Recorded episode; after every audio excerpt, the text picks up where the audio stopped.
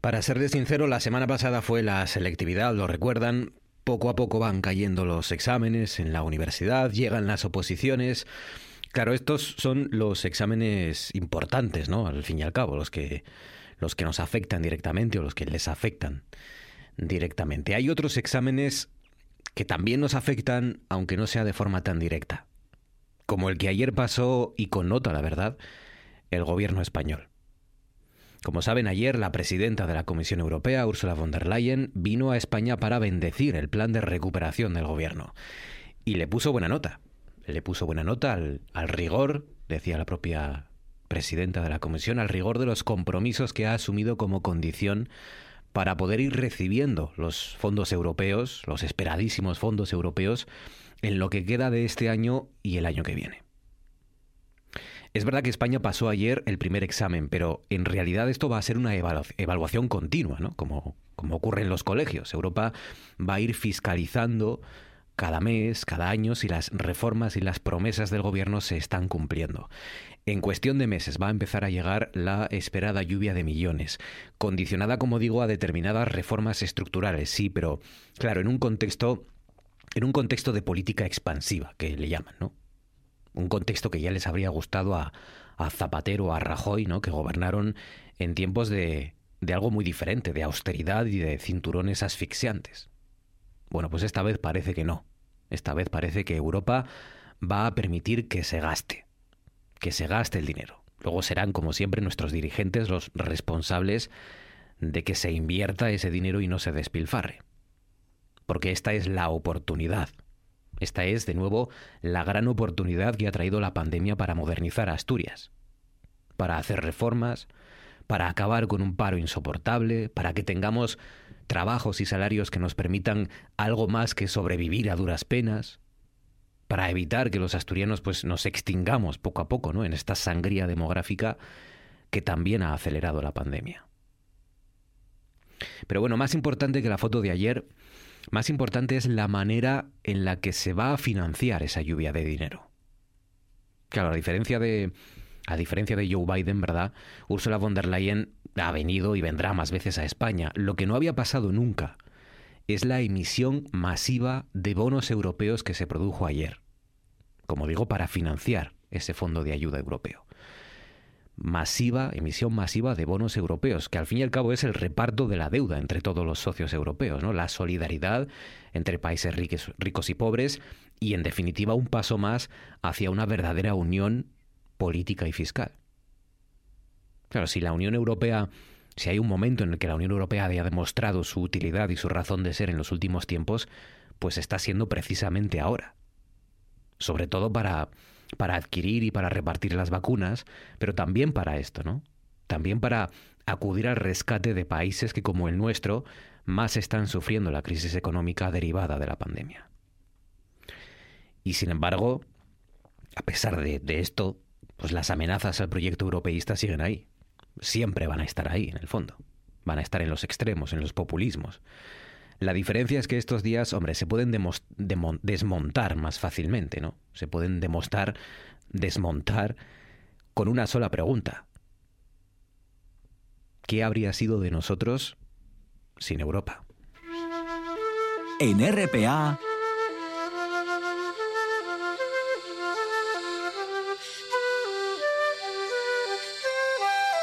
Noche tras noche.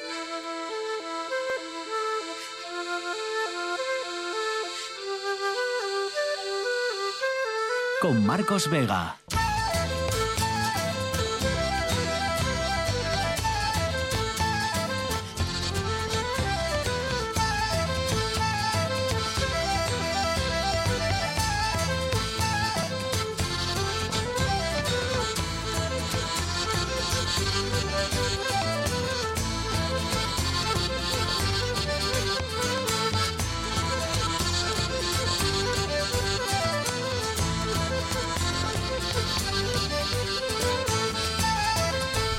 Noches, bienvenidos al espectáculo de la radio. Hoy ha llovido mucho, pero ha llovido mejor que ayer.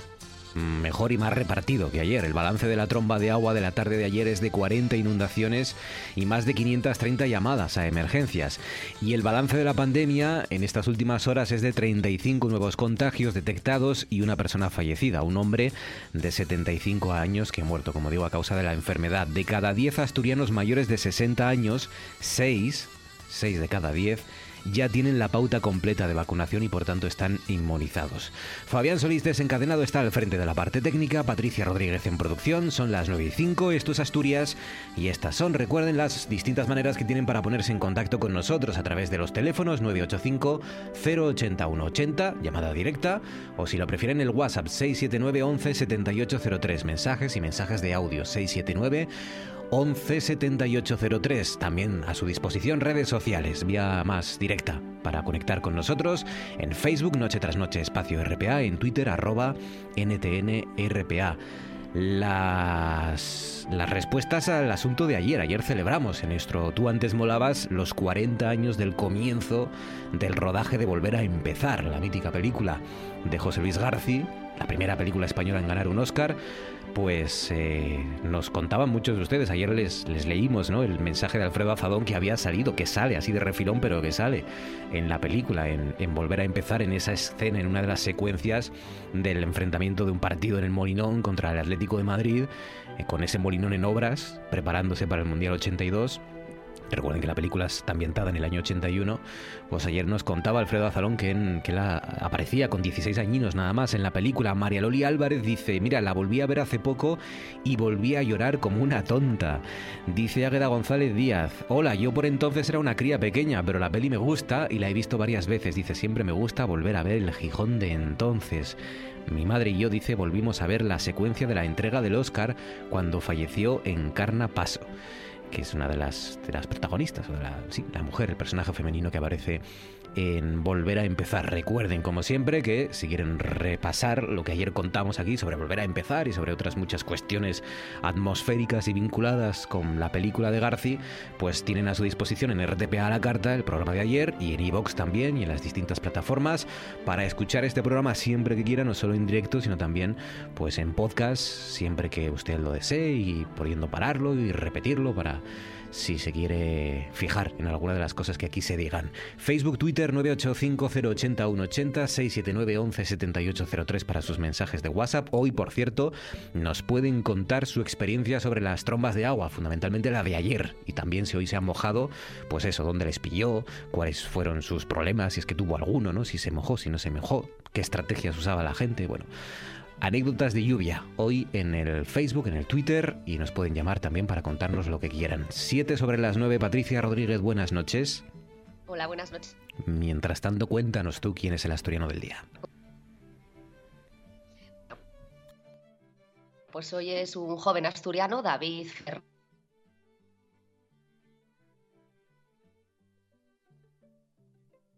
Vamos a intentar recuperar esa llamada para que nos diga, porque casi casi no hemos podido escuchar ni el, ni el nombre del el asturiano del día que haya elegido Patricia Rodríguez. Mientras lo recuperamos, vamos a dar un paseo por las nubes, vamos a conectar con Javier Martínez de Orueta para contarles el tiempo, cuánto ha llovido hoy, si hay algún dato nuevo sobre lo que ocurrió ayer y lo que va a pasar en los próximos días.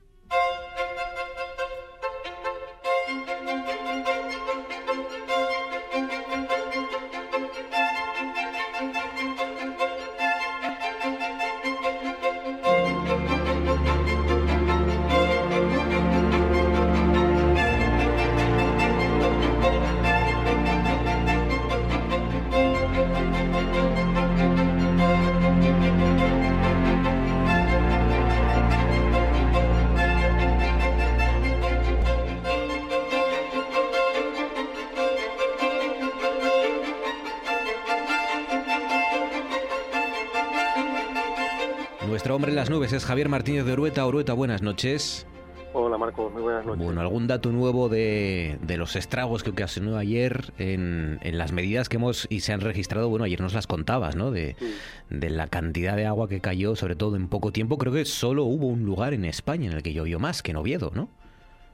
Eso es, eso es. Mira, ayer lo contábamos en, en Oviedo, como habíamos dicho, sobre todo fue en total 45 litros por, por metro cuadrado, también dependiendo de las zonas, porque la zona donde más se llegó a registrar aquí en Oviedo fue en el barrio de la Florida, y ahí ya a acumular 51 litros por metro cuadrado, pero sí, ayer en general en toda España solo tuvimos un observatorio del, del sur donde llovió más en toda España y en Oviedo pues ahí también estuvimos, sobre todo con esa tormenta intensa que tuvimos por la tarde, Marcos.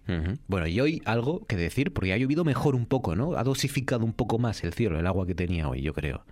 Eso es, eso es, lo has descrito muy bien porque sí que ha llovido a lo largo durante todo el día. Ayer es verdad que llovió sobre todo de cara a la tarde muchos puntos de Asturias, pero bueno, hoy en líneas generales ha llovido, como digo, durante todo el día, no han sido tampoco precipitaciones muy muy intensas. Pues mira, el sitio de Asturias donde más ha llovido el sitio ha sido en Caburana, 36 litros por metro cuadrado. Ayer en Oviedo llevábamos los 46, pues hoy nos quedamos a los 14 litros por metro cuadrado en Oviedo. Así que en Oviedo, como decimos, ha llovido hoy bastante menos que en comparación con el día de ayer, sobre todo de cara a la tarde.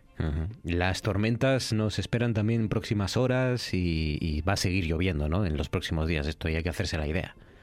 Eso es, sobre todo, bueno, de cara a los próximos días vamos a hacer un paréntesis, sobre todo de cara a mañana viernes, que todavía las lluvias nos van a acompañar de cara a mañana. Va a ser un viernes lluvioso, pero bueno, lluvioso sobre todo de cara a la mañana es verdad que de cara a la tarde estas lluvias van a ser ya menos intensas, van a ir perdiendo poco a poco intensidad y las temperaturas. Fíjate que ayer llegábamos casi a los 28 grados en Amieva, en Panizales, hoy nos hemos quedado en torno a los 20 grados en Blimea, ha sido la máxima más alta en toda Asturias y mañana las máximas más altas estarán rondando los 18 grados y las más bajas en torno a los 15 o 14 grados. Es decir, que mañana todavía refrescará más y será el día más frío de toda la semana, Marcos. Pues nada, prepárense, mañana mm, el tiempo igual de feo, pero va a bajar todavía más los termómetros y vamos a notar más frío. Así que no nos despistemos, que hay mucha gente con catarros por ahí todavía y, que se ha confiado por el calor de estos días. ¿Algo que decir del fin de semana ya? ¿Nos puedes anticipar, sábado pues Mira, Venga. Podemos anticiparlo. Mira, va a ser un fin de semana de lluvias. También tenemos que decir que no van a ser lluvias como las de estos días de atrás van a ser lluvias muy, muy débiles, sobre todo el sábado. El sábado vamos a tener un cielo cubierto con lluvias débiles, pero bueno, la buena, digamos, el buen lado de todo esto es que vamos a tener un ascenso de las temperaturas. El sábado vamos a ganar en Asturias en torno a los 3 y 6 grados, es decir, que las máximas en muchos puntos llegarán hasta los 20 y 21 grados. Y el domingo sí que vamos a amanecer con el cielo totalmente cubierto en el occidente, también va a estar lloviendo, mientras que en el oriente y en el centro vamos a amanecer con unos cielos totalmente pues entre nubes y claros y de cara a la tarde pues va a llover, pero como digo Marcos, de cara al fin de semana, un fin de semana de lluvias, pero no muy intensas como estos días de, de Bueno, anda, no pinta tan mal, hombre, ya, ¿no? Nos habíamos puesto en lo peor, tampoco es para tanto, ¿no? Eh, no vamos a poder disfrutar del sol, pero bueno, va a llover algo y sin que revista gravedad, como desde luego lo que ha caído estos días. Dime. Y, que el lunes estrenamos también ya el verano, que también puedo decir que vamos a estrenarlo con, con buen tiempo. ¿eh? Dejamos ya atrás la primavera y el lunes estrenaremos el verano con muy buen tiempo. el lunes el verano ya, madre mía. madre mía, ya, llega, ya llega, a las 5 y 36 de la mañana. El lunes 21 ya, claro, 21 de junio, cómo pasa el tiempo. Orueta, cuídate mucho y disfrútalo, gracias, amigo. Un abrazo, fuerte. Ahora sí, Patricia Rodríguez, buenas noches, otra vez. Hola, buenas noches. Ahora bien, cuéntanos ahora sí quién es el asturiano del día. Bueno, pues es un joven asturiano, David Fernández. Es un atleta paralímpico que es de Tineo y que acaba de superar los 15 centímetros de su propio récord de España en Sevilla, donde se ha celebrado el Campeonato Nacional de Clubs de Atletismo Adaptado. Le ha colocado su marca como uno de los atletas que más opciones tiene de ser llamado por el Comité Paralímpico Español para participar en esos Juegos de Tokio. Este atleta, que se entrena en León junto al histórico lanzador Manolo Martínez, se proclamaba campeón de España por séptima vez consecutiva representando al club Club San Mateo de Oviedo. David Fernández sufrió un accidente de tráfico en el año 2015 por el que le amputaron la pierna izquierda a la altura de la rodilla. La fuerza de voluntad y también la pura necesidad le llevó a reinventarse y a volcar todos sus esfuerzos y anhelos en el deporte. En este caso, en el lanzamiento de peso, que de momento sigue compatibilizando con la práctica de la alterofilia. Desde 2014 empezó a competir en alterofilia, pero como lo uno llevó a lo otro, también comenzó en ese lanzamiento de peso, ya que pudo aprovechar muchos de los ejercicios que ya realizaba para la práctica de este deporte. Su rendimiento en el atletismo paralímpico fue creciendo progresivamente hasta convertirse en campeón de España, lo que llevó a la Federación Española de Deportes de Personas con Discapacidad Física a plantearle un salto cualitativo trascendental en su formación. Contactaron con el ex campeón mundial y medallista olímpico Manuel Martínez para que fuera el encargado de moldear el talento que apuntaba en esta disciplina el atleta asturiano. El trabajo comenzó en 2018 y requería un esfuerzo por parte de David, que quiso asumir, ya que tenía que trasladarse desde tierras asturianas hasta ese centro de alto rendimiento que hay en León para poder entrenar al menos dos días a la semana. Tenía claro que si quería mejorar la, forma de intentar hacerlo con alguien tan importante como Manuel Martínez y por eso no dudó en aplicar lo que considera una dedicación profesional al resto de la dinámica que utiliza en su vida, cuidando al máximo la alimentación y los descansos y ahora también los entrenamientos de alto nivel. Ahora solo falta que el de Tineo pueda cumplir su sueño y estar este verano en Tokio, un objetivo que ya roza con la yema de los dedos. Gracias Patricia. Y del asturiano del día a unos de los asturianos sin duda de la semana. Son los arqueólogos, los investigadores Alfonso Fanjul y Juaneda Gabelas que han trabajado en ese hallazgo, uno de los hallazgos del año. Se produjo en el mes de abril, pero como digo, los expertos llevan trabajando desde hace semanas para presentar ayer en el Museo Arqueológico de Asturias este tesoro de monedas de la época tardorromana que se encontró en esa cueva de la Cuesta, en Bercio, en Grau, un tesoro que, que ahora les vamos a contar y vamos a repasar casi casi poder tocar con la descripción de uno de los propios protagonistas, el arqueólogo Alfonso Fanjul. Alfonso, buenas noches. Hola, buenas noches. Alfonso, enhorabuena, enhorabuena por, por, el trabajo, por el hallazgo. Y, y, vamos a empezar por el contexto histórico, ¿no? Hay que irse a la época en la que Asturias vivía a caballo, ¿no? Creo recordar, entre, entre la época romana y la Edad Media, ¿no? Exactamente, estamos hablando de ya mediados del siglo V después de Cristo, es un momento donde una parte de Asturias sigue unida a ese mundo romano, pero a la vez eh, ya se ha producido una transición, ya han venido esos pueblos bárbaros, ya hay un cambio en, muchos aspectos sociales, económicos, políticos y hay una inestabilidad, que es lo que explica el, el hallazgo de, de, esos tesorillos, tanto en cuevas como en otros contextos ¿no? Mm. de esa época. Claro, alguna familia bien ¿no? de esa zona de Grau en aquella época, eh, ante la amenaza y, y, la inquietud de esos tiempos, decide guardar sus monedas, ¿no? su tesoro, eh, sus bienes en esa cueva.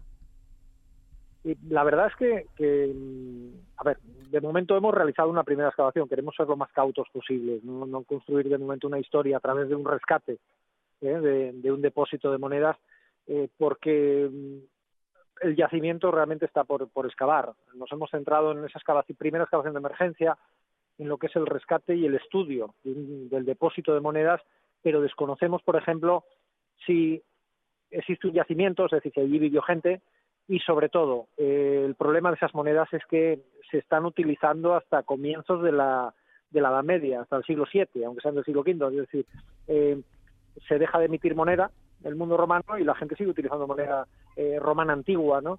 Entonces, eh, hasta que no hagamos esa segunda excavación, unas pruebas de carbono 14, no nos atrevemos muy bien a afinar cuál es el contexto, ¿no? Claro. Pero lo único que tenemos eh, es un depósito que coincide con ese momento de inestabilidad y, bueno, eso da muchas riendas a, a la imaginación y nosotros a nivel científico intentamos eh, claro. eh, mantener un poco la cautela ¿no? claro. eh, en ese sentido, no no dar una explicación ya bien sea porque en la, esa segunda excavación pueda aparecer otra otra cronología, pero eh, sí ese mundo nos está hablando evidentemente de inestabilidad, que hace un depósito tan grande que realmente son las obras de un depósito mayor que ya no existe, que está saqueado, eh, que hace tanta cantidad de moneda eh, en una cueva, en un lugar de muy difícil acceso, ¿no?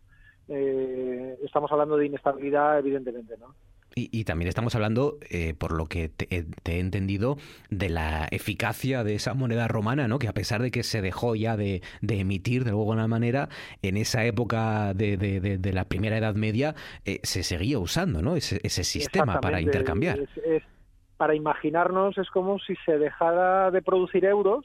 Claro. ¿eh? Y tenemos que, 70 años después, tenemos que para ir a comprar y sobre todo para pagar a soldados y, y, a propietarios, pues hay que buscar moneda que ya no estaba en valor, como pueden ser las pesetas o como pueden ser las no las perronas de nuestros abuelos y tal. Entonces está pasando algo parecido. El, el mundo romano se cae a nivel de producción de moneda y se y la gente está utilizando monedas de, de 150 años antes, ¿no?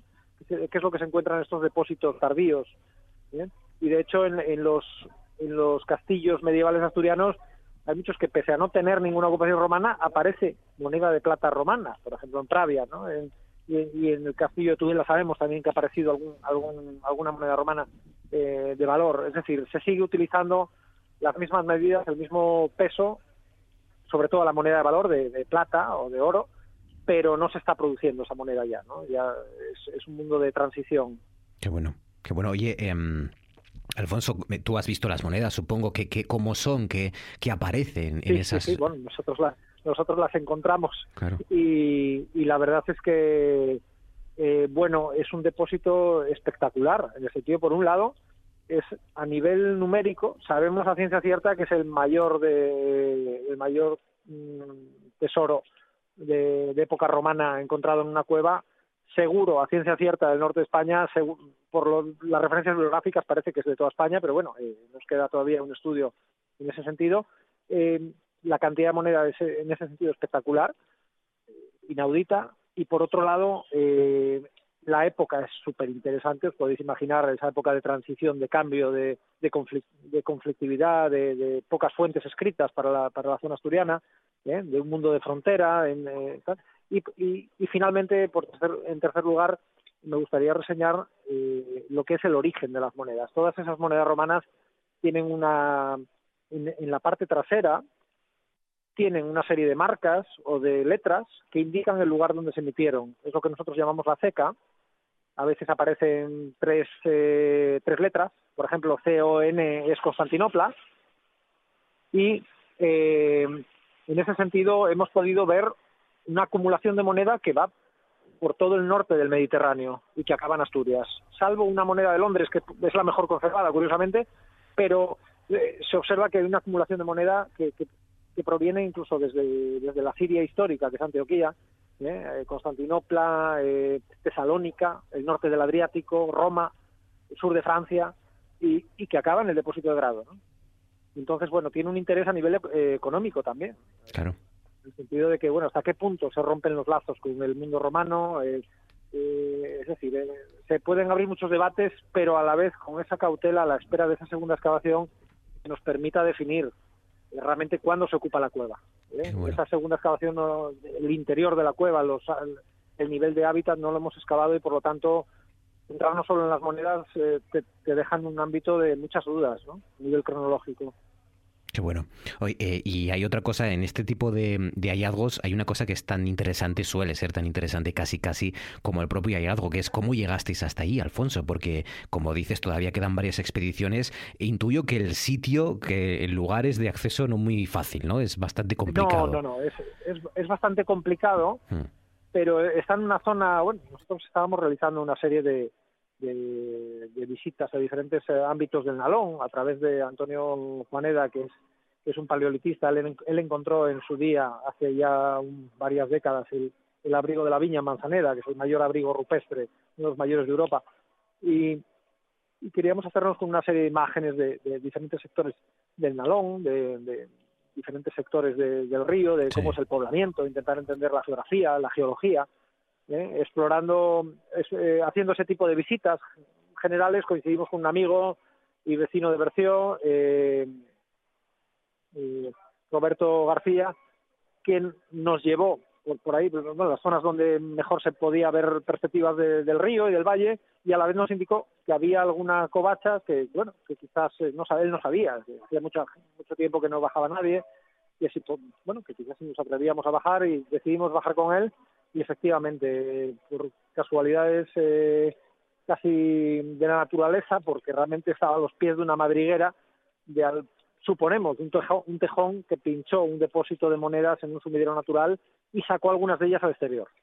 Entonces nosotros ya pudimos actuar. Notificamos a Cultura, eh, desde la Consejería de Cultura, la verdad que nos han apoyado en todo y hemos tenido una gran ayuda a nivel económico, de permisos, y para una actuación de emergencia y de rescate para, para estudiar el depósito y sacar todo lo que hubiera allí y, trasladarlo al museo, ¿no? Qué bueno. Qué Entonces, bueno. al final fue, bueno, dentro de una visita que no tenía nada que ver con el tema, visitas, ya os digo, fotográficas, el acercarse a una cavidad donde hacía mucho tiempo que no iba nadie y donde además eh, el deterioro de la propia cavidad a través de una madriguera pues sacó parte del depósito. ¿eh? A partir de ahí pudimos hacer esa excavación de emergencia y, vaciar el resto, ¿no? Bueno, sí, ¿cuántas veces, no? Una, una serendipia, una casualidad, pues lleva hasta, hasta hallazgos de este tipo, también casi propios de Indiana Jones, de alguna manera, en nuestro nivel local. O sea que es una, es una magnífica noticia. ¿Se puede ver ya en el Museo Arqueológico? eh, lo desconozco. Está depositado en el Museo Arqueológico, pero desconozco si, si, si está expuesto. Claro. Eh, yo estoy convencido de que, vamos, yo creo que, me imagino que esa es la intención, ¿no? Por, por la por la espectacularidad a lo mejor del número de, monedas y, y, del hallazgo, pero eh, ahora mismo yo creo que no. Está, se acaba, hay que entender que se acaba de, trasladar al museo, por así decirlo, ¿no? Y, estamos en pleno proceso de entregar los informes de, la, de esa primera excavación y con la idea, eh, por supuesto, de lanzarnos a esa segunda excavación como única forma de explicar el depósito. Realmente es, excavar el yacimiento, si es que hay. ¿eh? eso a lo mejor nos explica si fue un, tesoro, una tesaurización o, o, si realmente hubo un grupo humano allí viviendo ¿eh? que, de los que hemos encontrado exclusivamente, en primer lugar, las, monedas, pero que puede haber algo más. Claro. La buena noticia, como siempre en estos casos, es el, propio hallazgo y ahora llega el momento de investigar y descubrir muchísimas cosas de ese contexto que seguro que en un tiempo nos contará el propio Alfonso Fanjular. Geólogo, Alfonso, enhorabuena para ti, para todo el equipo y gracias por contarlo también. Muchas gracias a vosotros. Espero poder daros más sorpresas con la segunda campaña. Seguro que sí. Aquí lo contaremos. Alfonso, enhorabuena. Gracias, amigo. Venga, hasta luego, hasta luego. Y ahora esto. Muchas gracias, señor Fraga. A usted muchas gracias, amigo del Olmo. Buenos días. Muchas gracias. señor del Olmo no, Gabilondo, señor Fraga. bueno, pues ya está. El señor Fraga ha concluido con su paso hoy por hoy las intervenciones de los candidatos a la presidencia de la Junta de Galicia el próximo domingo las elecciones. Bueno, Geni figura hasta la sepultura, ¿eh? Exactamente, exactamente, hasta la sepultura, Geni figura. Sí, señor del Olmo. hasta luego. Once was a ship that put to sea. The name of the ship was a billy of tea. The winds blew up her bow, up down, or below my billy boys blow. Soon may the wellerman come to bring us sugar and tea and rum. One day when the tonguing is done, we'll take our leave and go. Soon may the wellerman come to bring us sugar and tea and rum. One day when the tonguing is done, we'll take our leave and go. She had not been two weeks from shore, and down on her a right whale bore. The captain called all hands and swore he'd take that whale in tow. Soon may the wellerman come to bring us sugar and tea and rum. One day when the tonguing is done, we'll take our leave and go. Lo leíamos hace unos días, ¿no? Los plásticos y la madera, un mal que afecta a varias playas asturianas. En concreto hay una, el Arenal de Vega, en Sella, que ha sido elegido como, como una, para una campaña anual precisamente contra esto, contra la basura marina en España, ¿no? con más de 300 desechos cada 100 metros. Son los datos de este rastreo, en concreto en ese arenal de Vega en Ribadesella. Y ese es el asunto, esa es la cuestión que vamos a tratar hoy, la basura marina, con nuestras científicas del Oceanográfico de Gijón. Hoy es el turno para Laura Díaz. Laura, buenas noches. Buenas noches, ¿qué tal? ¿Por qué plásticos y madera, Laura? Eh, porque, bueno, plásticos está claro que es basura, ¿no? Pero, pero la madera, ¿la madera es un problema para las playas de, aquí de la costa cantábrica? Bueno, la madera, como los plásticos, sí que es un, problema y, es eh, uno de los residuos que con mayor porcentaje se encuentra dentro de lo que denominamos basuras marinas. ¿no? Eh, la, madera, la madera, perdón, como los plásticos y como, por ejemplo, restos de tejidos, de, telas, ¿no? Eh, vidrios o cualquier otro producto manufacturado que no sea de origen natural, pues puede tener dos fuentes eh, diferenciadas, ¿no? Una es la terrestre, hmm. es decir, con cualquier actividad cotidiana, bien sea doméstica o industrial, podemos generar pues este tipo de residuos, pues no sé, se me ocurre ahora pues pinzas de la ropa o, por ejemplo, palés, em, yo qué sé, incluso sillas, ¿no? Hay alguna imagen por ahí que se ve incluso alguna silla eh, fondeada, incluso yo misma en el muelle, eh, aquí en Gijón, en el puerto deportivo eh, ya tengo visto algún palé tirado ahí en el, en el fondo, ¿no? Bueno, es que, em, perdona, en los puertos deportivos y en determinadas zonas, cada vez que se hace alguna limpieza mínima, aparecen, aparecen cosas que, que, la verdad es que tendrían que sonrojarnos, ¿no? Porque basuras, hasta lavadoras, yo creo recordar, no sé si fue en Cudillero, no sé dónde se encontró tirada, ¿no? Al, al muelle. Sí.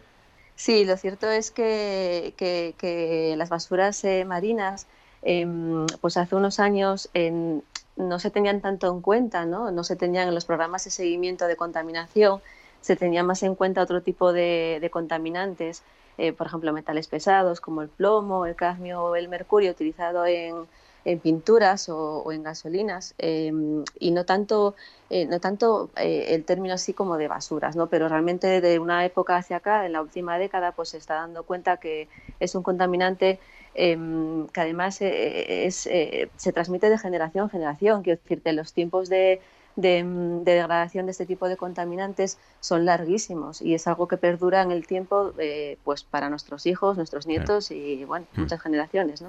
oye Laura, estos muestreos como el de, como el de la playa de Vega, em, eh, ¿se hacen al azar? ¿Se escogen playas al azar o no? ¿O ya se elige una playa que a lo mejor está peor para, para aprovechar y, y palpar un poco y tomar la temperatura a esos arenales? No, realmente em, hay protocolos estandarizados eh, que siguen, eh, pues que establecen una serie de criterios para escoger las playas, ¿no?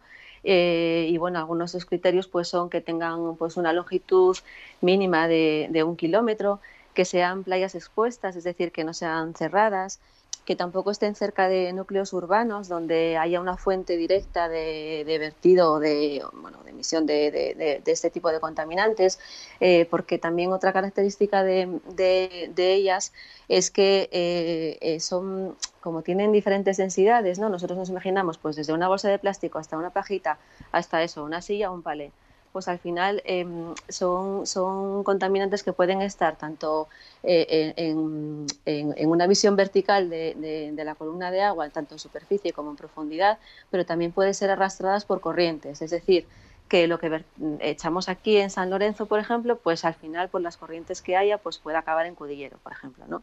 Entonces, bueno, pues son una serie de criterios sí que ya están establecidos. sí. Claro, porque además eh, tenemos que pensar, lógicamente, a veces nos centramos solo eso en, nuestras costas, en nuestras playas, en nuestros muelles, pero el, mar y el agua de nuestros mares y océanos no piensa así, ¿no? La circulación oceánica es un poco como, como la atmosférica, lo que tiramos al mar, igual que lo que tiramos al aire, luego se va concentrando en lugares, ¿no? Y así se forman, supongo, esas inmensas islas de basura que hay por ahí por medio del océano. Sí, sí, sí, sí, sí. Si miramos, eh, si, si, si, pensamos un poco a escala global, ¿no? pues la circulación de, de, los vientos lo que hace es eh, mover em, la circulación superficial del océano eh, de forma que em, se forman como cinco grandes giros centrados en, en, los océanos principales, ¿no? el Pacífico, en el Atlántico y en el Índico, dos en Pacífico y Atlántico y uno en el Índico. ¿no? Y entonces, eh, al final lo que hace esas corrientes pues es em, concentrar eh, basuras, en este caso, eh, lo concentra como en un giro, ¿no? en, un, en un círculo. Hmm. Y de ahí las imágenes que vemos de las islas de plástico, ¿no? que en realidad no son islas, sino que son concentraciones de, plástico, en este caso, sobre todo en, en el giro del Pacífico. ¿no? Sí, sí. Qué horror. somos un poco guarros el, un poco mucho. Yo creo que sí. Es que eh, eh, estoy leyendo aquí también eh, lo que nos contabais de, de, las lo que encontraban los pescadores muchas veces, solo de, toallitas de que la gente tira por el váter y que aparecen luego los pescadores en las redes de los pescadores. Sí, es que yo creo que no nos damos cuenta que bueno, pues que el mar empieza en la propia ciudad, ¿no? En la propia cantarilla y todo lo que echamos desde bueno, pues nuestras casas al final si no hay una depuración pues suficiente y eficiente, pues al final acaba en el mar y, sí que pues se ve que, los pescadores en, los aparejos, eh, uno de los grandes problemas es que encuentran muchas toallitas, toallitas higiénicas, bueno, sí, sí, sí. Lo que comerán luego los peces y, por ejemplo, lo que comen las tortugas, ¿no? Que, que a veces confunden eh, muchas de estas basuras que tiramos con, con medusas, con alimento, ¿no? Sí, sí, sí, sí, es, es lo que comentábamos antes, ¿no? El hecho de que tengan diferente densidad, ¿no? Por peso, pues al final quedan flotando ahí en el medio y al final pues las tortugas las confunden con medusas y se las tragan. Y claro, eso bueno pues es un, un perjuicio que, que, hace este tipo de, de, contaminación, claro, sobre los seres vivos. Sí, sí, sí. Y luego llega, pues eso, la pérdida en industrias eh, pesqueras, la pérdida en industria comercial, el tráfico marítimo, el, el, turismo también, porque claro, si vamos degradando nuestras playas y, y, la gente no va a querer ir, no, no va a querer volver, claro. Sí, al final, pues eh, ese daño al medio ambiente y al final, bueno, pues es un daño económico de toda la industria y todos los sectores que dependen del mar. Hmm. Sí, sí, está claro. Y para no acabar así con, esta mala imagen, ¿qué podemos hacer? ¿Hay, ¿Hay opciones, aunque sea pues eso, con nuestro granín de arena? ¿Qué podemos hacer, Laura? Bueno, pues desde cosas tan sencillas como no tirar absolutamente nada cuando vamos a pasar un día a la playa eh, o a navegar o hacer cualquier tipo de deporte acuático, hasta pues en tierra pues eh, reciclar lo que debemos de reciclar y tirar donde debemos tirar todas las cosas hasta luego bueno pues hay campañas de concienciación locales em, bien públicas eh, pues a través de ayuntamientos no como la que hubo en el año 2008 aquí en, Gijón. Em, y luego pues hay eh, asociaciones y otras entidades que organizan recogidas puntuales en playas. Por ejemplo hubo una el sábado pasado en la playa de Sagó, en Avilés, eh, que participaron diversas entidades eh, pues, pues, ecologistas en acción eh, y muchas más que se me olvidará el nombre, que son recogidas puntuales que también se puede participar. El plástico es fundamentalmente el, principal elemento que, estropea y que ensucia nuestras playas, el 80%, luego el papel y el cartón el 11%, el material médico el casi el 2%, la madera el 1,6%, objetos higiénicos 1,4% y el resto pues textil, metal, objetos cerámicos, vidrio, cristal, es como, como son las cosas que tiramos al final al mar, la basura marina. Hoy con Laura Díaz. Laura, cuídate mucho, un abrazo fuerte y gracias. Un abrazo abrazo, abrazo para vosotros. Gracias.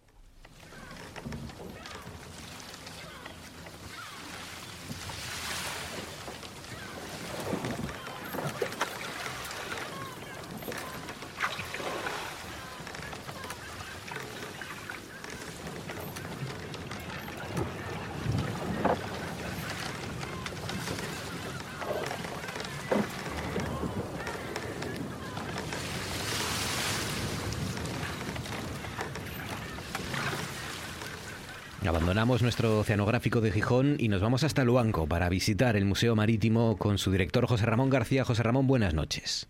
Buenas noches. Ojo, eh, para hablar un, tema, vamos a hablar de sexo esta noche. Pues sí, si no hay inconveniente. Hombre, claro que no, siempre estamos dispuestos aquí. Ya sabes que es un programa nocturno, aquí es lo que toca. Sexo y, género también. Claro, yo ya de entrada advierto que no va a haber nada escabroso, quiero mm. decir, no va a ser eh, cosas, eh, refranes o sentido figurado, no, no, eso nada, nadie se va a escandalizar, sí a sorprender. Exacto, venga, porque, mm, porque vamos a entrar en la, en, la sala de biología marina o la dejamos de momento. Bueno, vamos a pasar muy rápido por ella, porque eh, podríamos estar hablando mucho tiempo. Mm. Una sala de biología marina son, son seres vivos, bueno, que estuvieron vivos, pero todos tienen sexo, con lo cual no tienen ninguna gracia. Moluscos, crustáceos, peces, pájaros, son machos, hembras, hermafroditas, asexuados, pero bueno, todos tienen sexo y no tienen eh, mucho que decir. Eh, otra cosa es que se empleen, como digo, algunos eh, elementos en sentido figurado con carácter grosero, que no vamos a caer en ello. Pasamos directamente al resto del museo, empezando por, por el área etnográfica, que es cómo se construyen los barcos y cómo se pesca con ello siempre hablando de pesca artesanal y de construcción menor en Carpintería Rivera. Ahí es por donde puede resultar eh, chocante. Bueno, empezando por la, por la Carpintería Rivera, hay el barco hay una analogía eh, con, con la persona, una antropométrica, porque mm. todo el mundo habla de un barco, las costillas, que los barcos son cuadras y marengas, eh, la espina dorsal, que es la quilla, luego está el branque, el codace, bueno, se asemeja, hay una cierta, un cierto parecido, igual que hay eh, adelante y atrás, pues hay proa y popa, y, de popa pues, pasamos al culo, ¿no? Que yo como se llama, bueno, el culo de la embarcación, bueno, es una palabra correcta, no, no, no pasa nada. Eh, los entendidos dicen que hay muchos tipos de culos, yo no voy a entrar en eso porque no me quiero mojar, pero sí en los barcos sí los hay, porque en una embarcación, fíjate, puede tener, además maticen mucho, ¿no? Culo de mona, no, no culo mono, no, culo de mona, que son los que tienen la popa redondeada. Ah, Otros, sin embargo, tienen eh, de cola de pato, que es diferente, eh, más, más tipo estampa.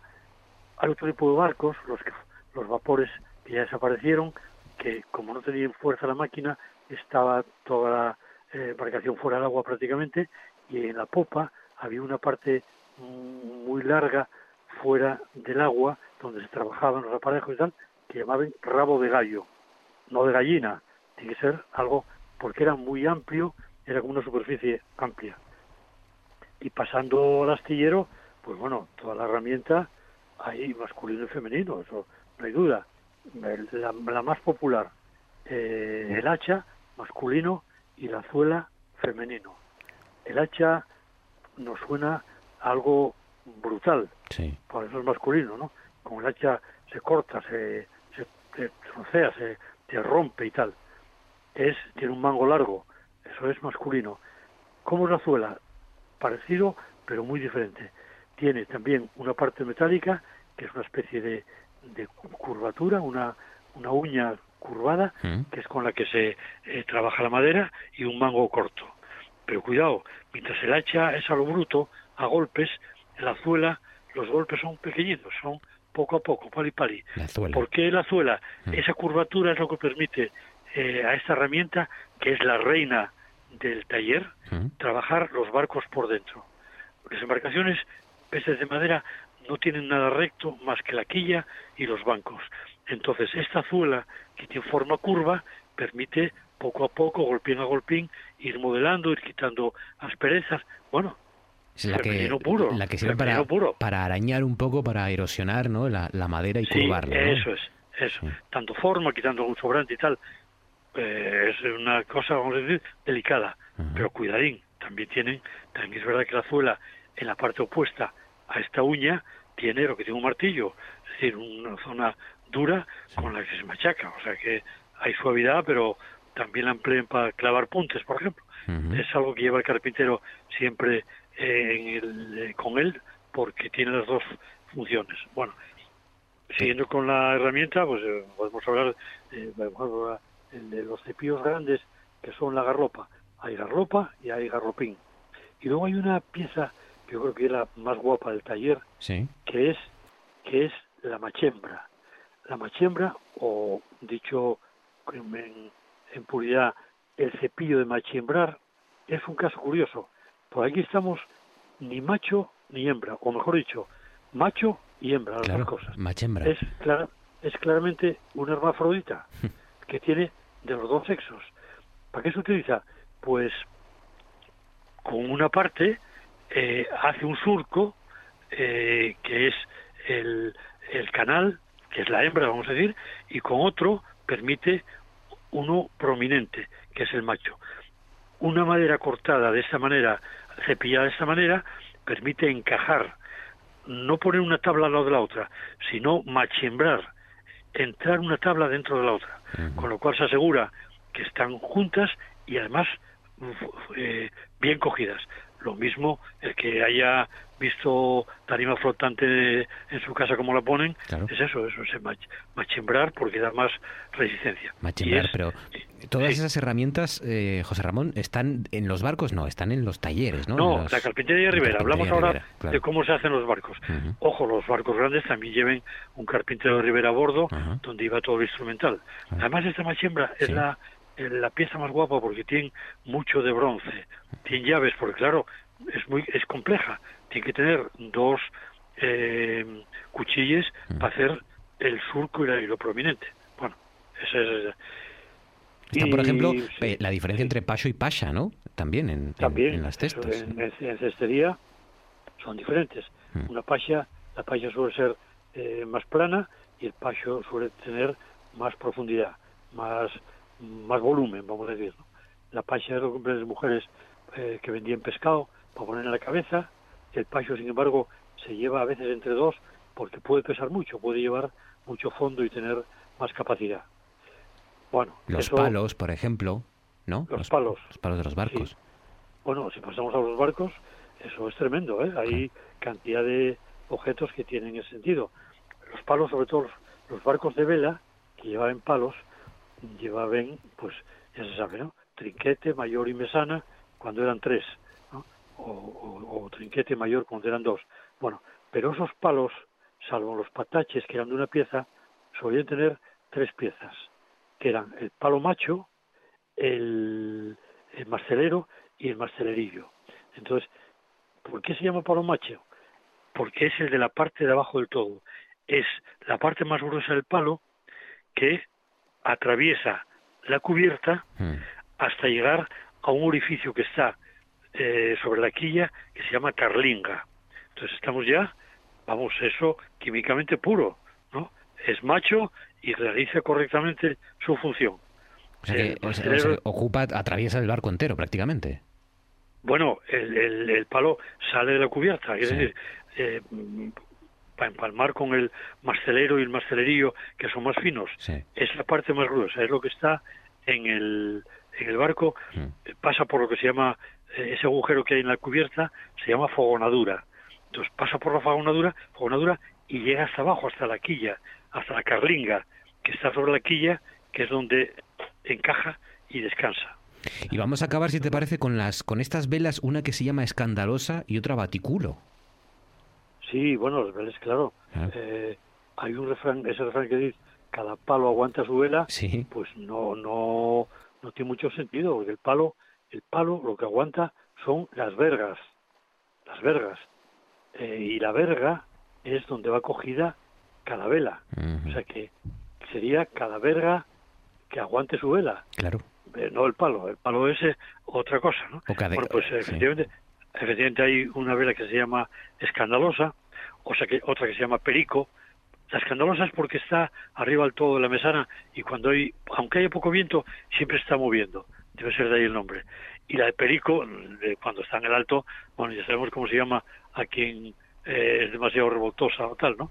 Perico. Y luego el baticulo, que es, es obvio, es obvio, es una vela que va en la popa y no solo en la popa, fuera de la embarcación, en la popa, en el codaste va el palo y luego le- la vela sale fuera, tal manera que baticulo quiere decir porque parece que, se, que, que está empujando al barco desde el culo, Claro. ¿cómo sabes?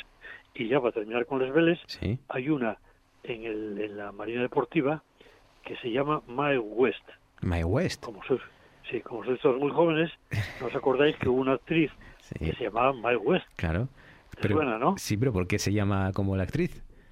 Bueno, la actriz era, aparte de buena actriz, estaba muy bien dotada. eh, tipo más moderna, pues sería eh, Pamela Anderson o Dolly Parton. ¿eh? Sí. Entonces, esta vela va hacia la proa y con viento de popa se hincha como un balón, ¿eh? de modo que queda redondeada y prominente. Y no te digo más, ¿ya? Vale, porque, pues- porque toma el nombre de Mae West. Me lo, te- me lo temía, me lo temía. Eh, José Ramón, un abrazo fuerte, gracias, director del Museo Bueno, Marítimo del Banco, como saludo, siempre, un saludo, adiós. gracias. En RPA, I said,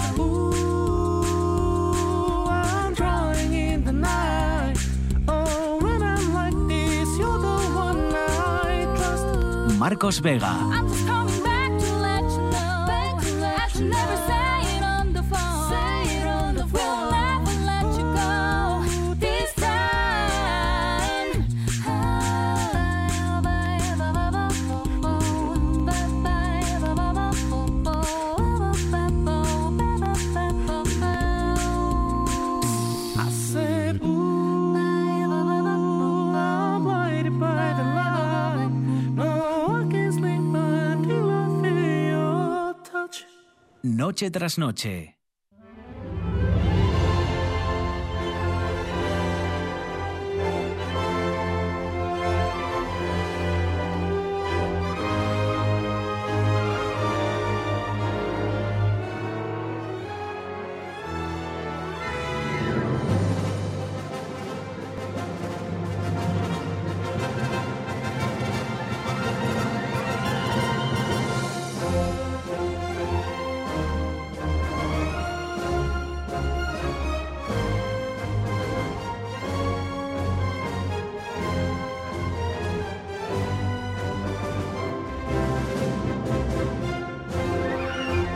11 para llegar a las 10 de la noche. Es tiempo de druidas en la sintonía de RPA. Continúan ustedes en Noche tras Noche. Y hoy está con nosotros nuestro zoólogo de cabecera, Carlos Nores. Carlos, buenas noches. Muy buenas noches. ¿Tú te acuerdas de Mae West?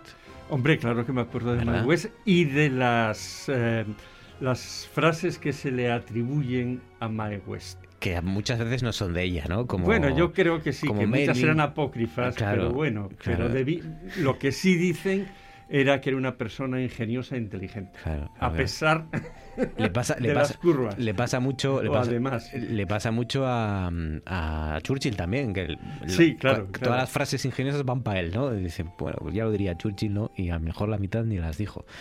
Pero bueno, ¿cómo estás, Carlos? ¿Qué tal? Pues nada, muy bien. Oye, ¿me permites una cosa ya que estoy en la radio? claro. ¿Eh? Mm, em, em, mandar una felicitación, que es lo que se hacía siempre cuando se iba a la radio. ¿no? Claro. Quiero saludar. Quiero saludar, bueno, quiero saludar a mi tía Marina, prima de mi madre, que hace tres semanas o así cumplió los 100 años. Qué bueno. Y es una decidida escuchante de noche tras noche. Hombre. Y el otro día que hablaba con ella, eh, no me acuerdo si fue el día de su cumpleaños o si fue la semana anterior, me decía, oye, ¿y por qué ya no tenéis el consejo de druidas? Claro, claro. Pues, ¿cómo se llama? Marina. Marina. Marina, esto es porque hay una pandemia y, y yo te digo yo, yo te prometo que cuando empiece la nueva temporada, vamos a estrenar la nueva temporada con un consejo de druidas. Si Muy todo va como parece y ya estamos todos requete vacunados y ya hemos erradicado el bicho, yo voy a juntar aquí a los druidas y vamos a, a abrazarnos aquí y a, y a estar las dos horas hablando de naturaleza y de noticias y debatiendo sobre lo divino y lo humano, que es lo que nos gusta hacer. Pues ya sabes, una escuchante centenaria eh, bueno. echa de menos los consejos No de me extraña. Yo también, Marina. Yo también los echo muchísimo de menos. Sí, sí, los oyentes todos, ya lo sé. Un abrazo, Marina. Gracias por, por escuchar con, con 100 años. Qué responsabilidad, ¿eh? Sí, sí, que le- claro, Es que, que yo, me, yo me pongo y digo, ¿qué le cuento yo a una persona de 100 años que no sepa ya? Porque con, con habiendo vivido tanto... Pues es bueno, que- pues es una delicia hablar con ella. Me imagino. porque, eh, vamos, siempre se dice eso. "Oh, no, no, está muy bien de cabeza. No, Marina no está muy bien de cabeza. Está como tú y como yo, que no sé si es estar muy bien. es estar, ¿no? Es estar. Oye, em, hace 100 no, nos vamos a ir hace 13.000 años, ¿no? Sí, hace por ahí. 13.000 años en España había hienas. Claro, hace 13.000 años en España había una fauna que en cierto modo recuerda a la fauna de la sabana africana actual. Fíjate. Porque claro, había rinocerontes. Los que había aquí, como hacía mucho frío, eran rinocerontes lanudos. En Asturias también, claro. En Asturias también, sí, sí, en Asturias también. Eh, precisamente los rinocerontes, lo mismo que los, bisontes, se encontraban sobre todo en la zona del Cantábrico y luego ya iban disminuyendo bien hacia Cataluña, bien hacia, hacia el sur a través de la meseta.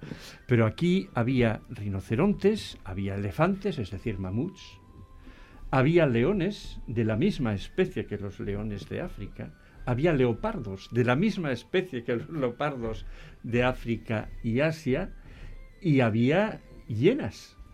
¿eh? Claro. Puede llamar- llamarnos la atención. De hecho, vamos, a mí me parece sorprendente porque ahora eh, asociamos estas especies con los climas cálidos y entonces hacía aquí un frío que te pelas. ¿eh? Claro.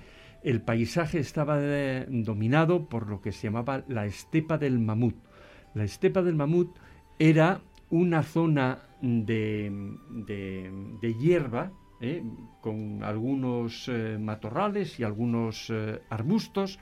Aquí parece ser que quedaba en algún sitio algún bosque que, que prácticamente en Europa no existían, porque o bien era estepa, esta estepa del mamut, o bien estaba debajo de, de- de varios kilómetros de hielo, y entonces, claro, allí ya poco podía haber de, de vegetación. ¿no? Ojo, ojo para aquellos asturianos o protoasturianos, lo que tendrían que padecer con esas bestias, con ese clima, ¿no? En, Bueno, yo no sé si padecer, ellos vivían. bueno, claro, sobrevivían, claro. Claro, sí, qué es remedio que tenían también. ¿quién nos va a decir a nosotros que dentro de otros 13.000 años dirán, pero cómo aquellos podían Ya. Arreglarse con aquellas cosas? Bueno, Sí. pues, pues no Sí, echamos sí. de menos lo que no conocemos. A lo mejor ¿eh? estaban felices porque tenían mucha caza, a lo mejor, Eh, por ejemplo. pues, claro, qué pues, sé. pues sí, es, eh, es posible, ¿no? Y, y bueno, y una de las especies era la hiena. La hiena. La misma especie que existe ahora, la hiena moteada, ¿eh? que es la típica de los, de los documentales de, de la 2, pero era más grande. Era como un 60% más grande. ¿eh? Eh, es curioso, eh, pero mm, esta, llena que, que, asociamos con los climas cálidos, tal vez la que vemos, la que conocemos ahora, sea más pequeño por aquello que se llama la regla de Bergman, que eh, corresponde a los animales, por decirlo así, de sangre caliente. ¿no? Como la actividad metabólica depende del volumen de la masa corporal, de la masa muscular, cuanto mayor era el animal, en proporción menor era la superficie y por lo tanto la pérdida de calor disminuía. Ah. Es decir, cuanto más grandes fueran los animales, eso es una forma de explicar precisamente la megafauna eh, aquella. Menos ¿eh? calor perdían. Menos calor perdían. ¿eh? Bueno, la, explicación, vamos a decirlo así de una forma un poco rápida, y es que el volumen es una función cúbica, mm. mientras que la superficie es una, es una función cuadrática. Claro. Si cogemos un, un, radio o, o, una longitud y la elevamos al cubo, pues nos va a salir un incremento mucho mayor que si la elevamos al cuadrado, que es lo que corresponde a la, a la superficie. Entonces se produce un, un desfase. ¿eh? Por eso, por ejemplo, eh, algunos elefantes, los elefantes africanos, tienen unas orejas mucho más grandes que las del mamut, porque las utilizan para irradiar calor, puesto que viven en un clima mucho más cálido. Como los mamuts vivían en un clima frío, no solo tenían puesta la piel, ¿eh? la piel de mamut, ¿eh? es decir, una especie de vellocino, como el de los corderos, pero a lo bestia, sino que las orejas eran pequeñitas para no perder calor. Para aprovecharlo todo, para ser más eficientes para energéticamente. Ser más Volvemos otra vez a una cosa que contamos tantas veces, ¿no? Yo últimamente, por una serie de razones, estoy viendo de cuando en cuando los documentales de la 2 y es que no hacen más que encogerte el ánimo ver lo que sufren los leones porque no pueden cazar suficientes gacelas para dar de comer a sus hijos que se mueren de hambre y lo que sufren las gacelas ¿eh? Porque los leones las acosan continuamente. Bueno, es que la vida es así, es que nos hemos olvidado de que la vida es así. Vemos los ¿Eh? documentales de naturaleza como si fuera un drama de... Exactamente, y que el otro día hablando, hablando con, con uno decía, no, es que si no los hacemos así no los vendemos. Exacto. Exacto. ¿Eh? Pues y eso es terrible. Bueno, eso es terrible. Acuérdate la polémica de un documental de la BBC en el que se acusaban de violar a unos, no sé, no sé qué, unos guepardos o algo así, eh, unos felinos eh, que, que, eran, dos varones, dos machos, peleándose con una hembra.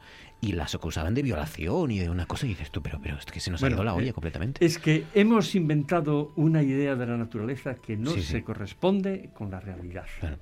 Y eso a lo mejor da para otro programa, lleva a problemas muy graves ¿eh? y muy gordos. Pero bueno, hoy es el caso de, las, hienas. De las, Que se han encontrado, ¿no? Hay, hay restos en Asturias, sí. Eh, en Asturias, por ejemplo, se encontró en el año 17 Diego Álvarez eh, Lao.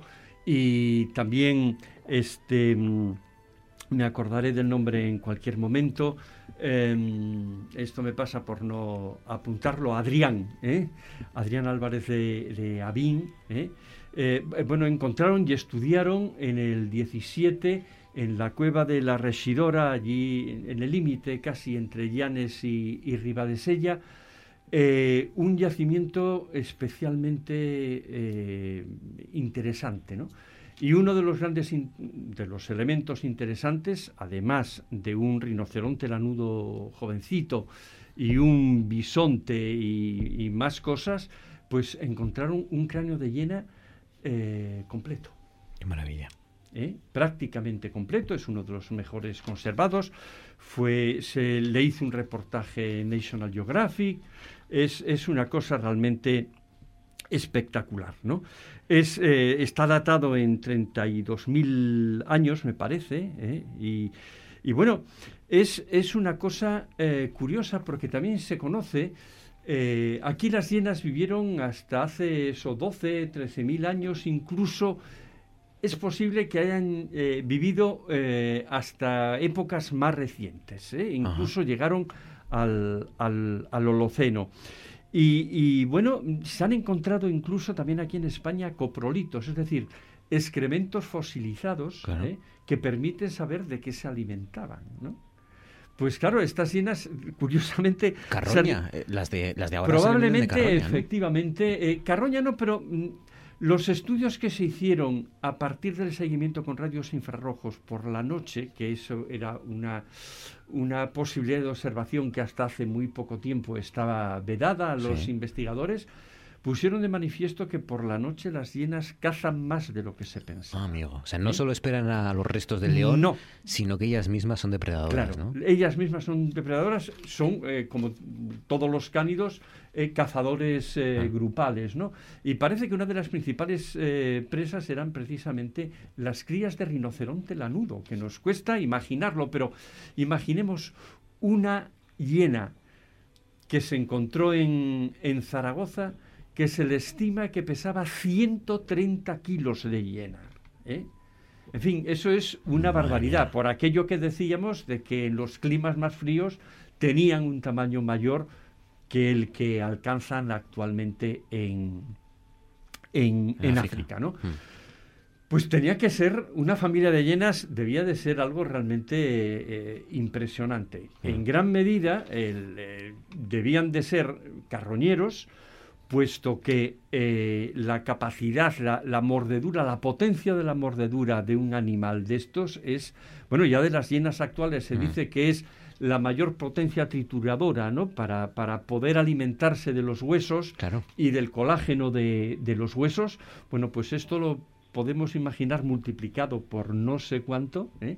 Y eh, ciertamente estuve leyendo unas, unas cuantas cosas antes de salir de casa y decían que, bueno, que mientras que, por ejemplo, los restos de, de leopardo, estaban hablando del leopardo europeo, tenían una media de 12 marcas de dientes por hueso, las hienas tenían 36. Porque, claro, machacaban el hueso y se comían el hueso, Claro. cosa que no hacían los. Lo trituraban los con una ¿no? Bueno, no sé si con facilidad, pero vamos, Sí, sí, lograban hacerlo porque, claro, los huesos de, de la megafauna también son tremendamente gruesos, ¿no? Y luego también eh, se alimentaban de crías de eh, bisonte y de ciervo en, en menor medida, ¿no? Pero llama la atención que fueran precisamente los rinocerontes lanudos su principal presa. Madre mía, qué imagen, ¿eh? Tenemos, bueno, la imagen que tenemos de las hienas, muchos es del Rey, del Rey León, que, Sí, no, que no sale, no sale muy bien paradas. ¿Eh? No. Pero, pero, pero la imagen que es verdad que tenemos que tener de esas hienas gigantes devorando crías de, de, la- de mamuts lanudos. Que Asturias, eh, la, de, la de hace 15.000 Claro, años más o menos, 20.000 efectivamente. años. Y luego hay otra cosa también eh, curiosa, ¿no? Por ejemplo, los bisontes eh, de estepa que vivían en aquellas condiciones es un bisonte mucho mayor que el bisonte europeo actual, ya lo comentamos alguna vez, y que tenía los cuernos mucho más grandes, ¿no? Metro y pico de envergadura de cuernos, ¿no? Entre extremo y extremo. Bueno, hay una hipótesis que supone que tenían los cuernos tan grandes porque se defendían de sus predadores, básicamente los leones llamados leones de caverna, que eran como los africanos, la misma especie, pero también mucho más grandes, de una forma muy parecida a como hacen los búfalos, ¿eh? o sea, metiendo las crías en el interior del grupo y formando un círculo ¿eh? Claro, de cuernos hacia el, hacia el exterior. ¿no? Qué bueno. Bueno, pues la sabana en frío. Exacto, la semana en frío, así era hace 13.000 años la, la fauna de, nuestra, de nuestro lugar y del lugar que ocupamos hoy. Carlos, cuídate mucho, amigo, gracias. No Muy te bien. mojes. mucho. Vosotros lo mismo. Un Hasta luego. fuerte. Siento vergüenza. Esta tarde, cuando sabiendo que era un día de vital importancia para la política de mi país, yo había citado a alcaldes, a presidentes de comunidades, para que ustedes pudieran tener una información fidedigna, rigurosa, seria, honda, madura. No ha podido ser. He hecho el ridículo frente a todas esas personalidades y yo sé que en la tarde hay 15 minutos de giro. No sé para qué, pero hay 15 minutos de giro. De giro de Italia, no de España.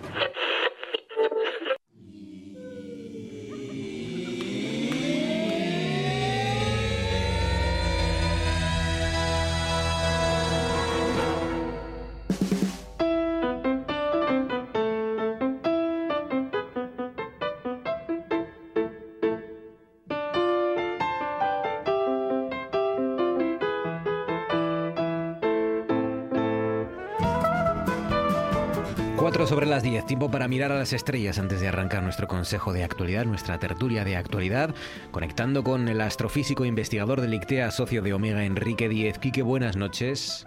Hola, buenas noches. ¿qué tal? Para, para hablar, bueno, de, de una de esas cosas junto quizá con la materia oscura y la energía oscura, otra de estas cosas que desconciertan un poco, que os desconciertan a los, a los astrónomos, ¿no? Que son las eh, radio, eh, ráfagas de radio rápidas, ¿no? Algo así como FRB, que es el, en las letras de ráfagas de radio rápidas. Sí, es el acrónimo en inglés, como tú dices, Mm. de Fast Radio Burst, que son, eso sí, como ráfagas de radio eh, rápidas. Y sí, sí, yo allá alguna vez hemos hablado sobre ellas, no sé si lo recuerdas, Marcos, alguna vez hablar sobre los FRBs. No me acuerdo, porque es que no recuerdo, no recuerdo qué son. Bueno, son como destellos, ¿no? Me suena Sí, por ahí algo de, hablar de destellos raros, que no, sabe, no se sí, sabe dónde son vienen. destellos muy, mm, eh, muy, muy, digamos que ocurren de una manera muy rápida, ¿no? Y son en radio, son en ondas de radio. Y, y digamos que de alguna manera son señales eh, coherentes en el sentido de que mm, eh, son originadas con algo periódico. Digamos que tienen como una cierta periodicidad en sí mismas, ¿vale? Son señales que ocurren, eh, eso, en, un poco la consigna es esa, son en ondas de radio, eh, duran muy poco tiempo, ¿vale? O sea, estamos hablando de milisegundos o algo así, ¿eh? Muy poco tiempo. O sea, son señales que de- desde que se, el tiempo de observación es bajísimo. Y son, en su estructura, digamos, digamos que tienen una estructura interna ordenada, para que nos entendamos. No es algo, digamos, caótico, sino que, eh, digamos que tienen una estructura ordenada. Eh, y es- un misterio, son bastante misteriosos porque mm, porque no se sabe todavía el origen de los FRBs, o al menos no se sabe de manera clara cuál puede ser. Eh, se empezaron descubriendo unos pocos hace unos años con radiotelescopios Sí. Y lo que parecía que eran muy pocos resulta pues que ahora con nuevos instrumentos que están observando en radio del cielo en particular una misión un satélite que se llama eh, Chime o Chime o como sea que lo queramos pronunciar eh, el- este es un satélite que estudia el cielo también en radio y está estudiando un poco las abundancias en, en el universo del hidrógeno, que es el elemento más abundante del universo. Sí. Y el hidrógeno, la, digamos que emite en radio, ¿no? Lo, lo podemos ver en radio. Y entonces, aprovechando las características de este satélite, eh, se están observando cientos de FRBs. Desde que se ha puesto en funcionamiento en un año, eh, lo que eran unos poquitos que solamente conocíamos muy pocos, observados desde Tierra, pues estamos viendo que son fenómenos muy frecuentes. O sea, el chime este, este satélite, está captando un montón de estas ráfagas de radio rápidos, de estos destellos, sí, ¿no? por sus características de diseño, es, eh, digamos que es óptimo, no solamente para observar el hidrógeno, sino para ver otras cosas, entre ellas este tipo de fenómenos. Y entonces estamos viendo que son mucho más habituales de lo que pensábamos. Porque simplemente no es que ocurran más, es que no las estábamos midiendo, no las estábamos observando. Y mm, bueno, poco a poco, pues a base de, de que vaya, de que vamos eh, observando más y más y más, pues vamos un poco viendo cómo es un poco el, eh, la variedad de estos fenómenos, ¿no? Como vamos, eh, hay que- vamos haciéndonos como una especie de, de cuadro, Sí, ¿no? De cómo...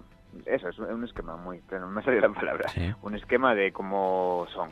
Pero, ojo, todavía no sabemos todavía no sabemos a qué se deben. Eh, tienen que ser... Parece bastante claro que proceden de rincones muy remotos del universo, ¿vale? Que no son originados en nuestra galaxia, sino que proceden de otras galaxias muy remotas, que están a, a cientos, miles de millones de años luz.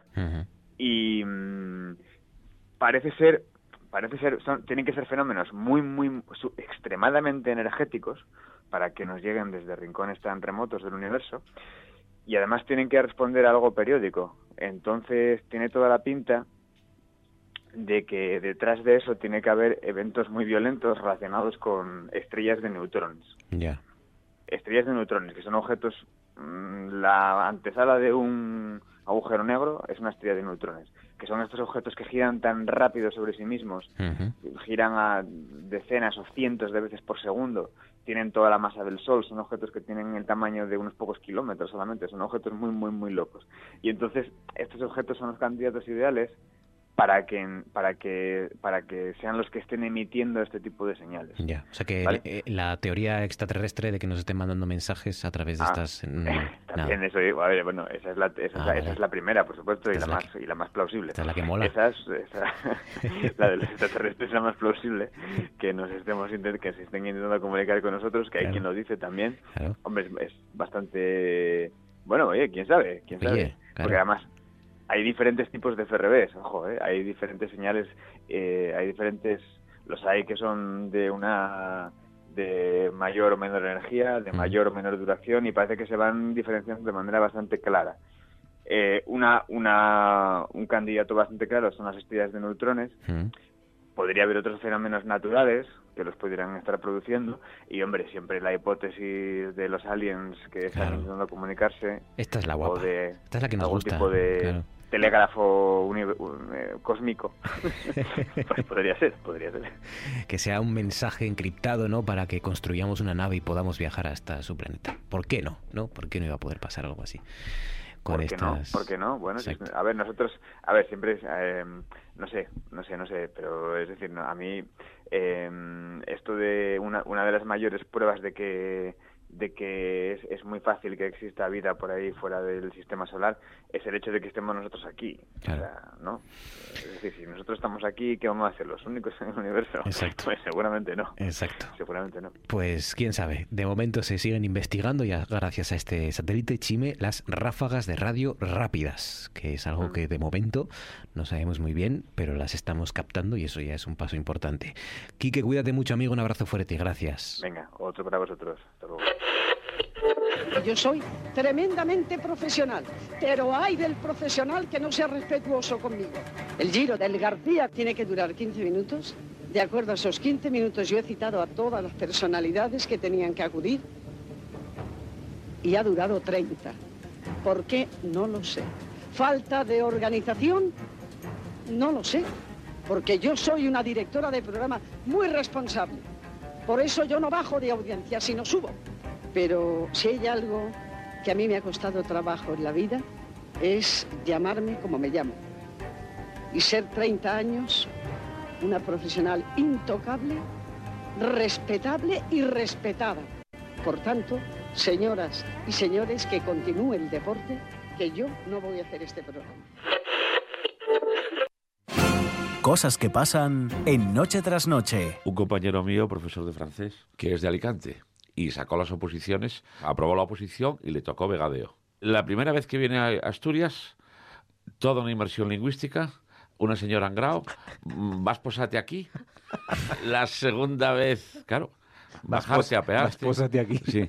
La segunda vez en eso que ahora llaman consejería y antes se llamaba delegación, dijeron eh, cubra este impreso y dijo, ¿qué hago? ¿Me abalanzo sobre el papel? Y en Vegadeo, que creo que lo conté ya, me parece que lo debí contar ya porque es muy divertido, cuando está al lado un fontanero, eh, porque el fontanero está arreglando una avería y el fontanero le dice apúrreme el coso, lo cual quería decir acércame la llave inglesa. Apúrreme el coso, ese- claro, Eso sí que fue una inversión lingüística, el vas posate aquí, el rellena, rellena el papel y apúrreme el coso. Eso sí que fue una inversión lingüística, sí.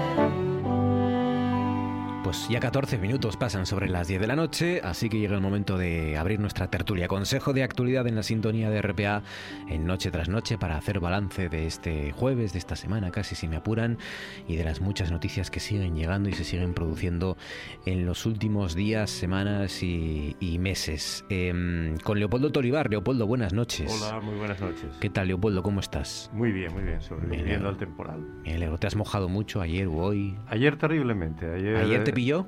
Ayer me pilló en el peor momento, en el momento de la, de la riada. Eh, pues en un, en un bar, un restaurante a 50 metros de mi casa. bueno, no te digo cómo quedó la ropa, ¿no? Pero bueno. Me pasó a mí casi casi lo mismo. Yo era Mr. Camiseta mojada de repente. Sí, sí, sí, sí, no, no, totalmente. ¿no? Porque además es que es peor, yo creo, porque si estás demasiado lejos, dices tú, espero a que termine de llover y ya está. Sí, Pero sí. yo lo que hice fue, y dije yo, bueno, voy corriendo, pues estoy al lado, voy corriendo y voy rápido y malo será. Sí, sí. Bueno, malo será. Claro, es que una sola gota de esas gotas terrible, enormes, terrible. Pingando llegué No, también. no, no, y los paraguas absolutamente inútiles. Bueno, hay, hay un dicho en la América tropical que, bueno, por respeto a los oídos de los oyentes no cuento, pero que dice de la inutilidad de los paraguas ante una lluvia tropical, ¿no?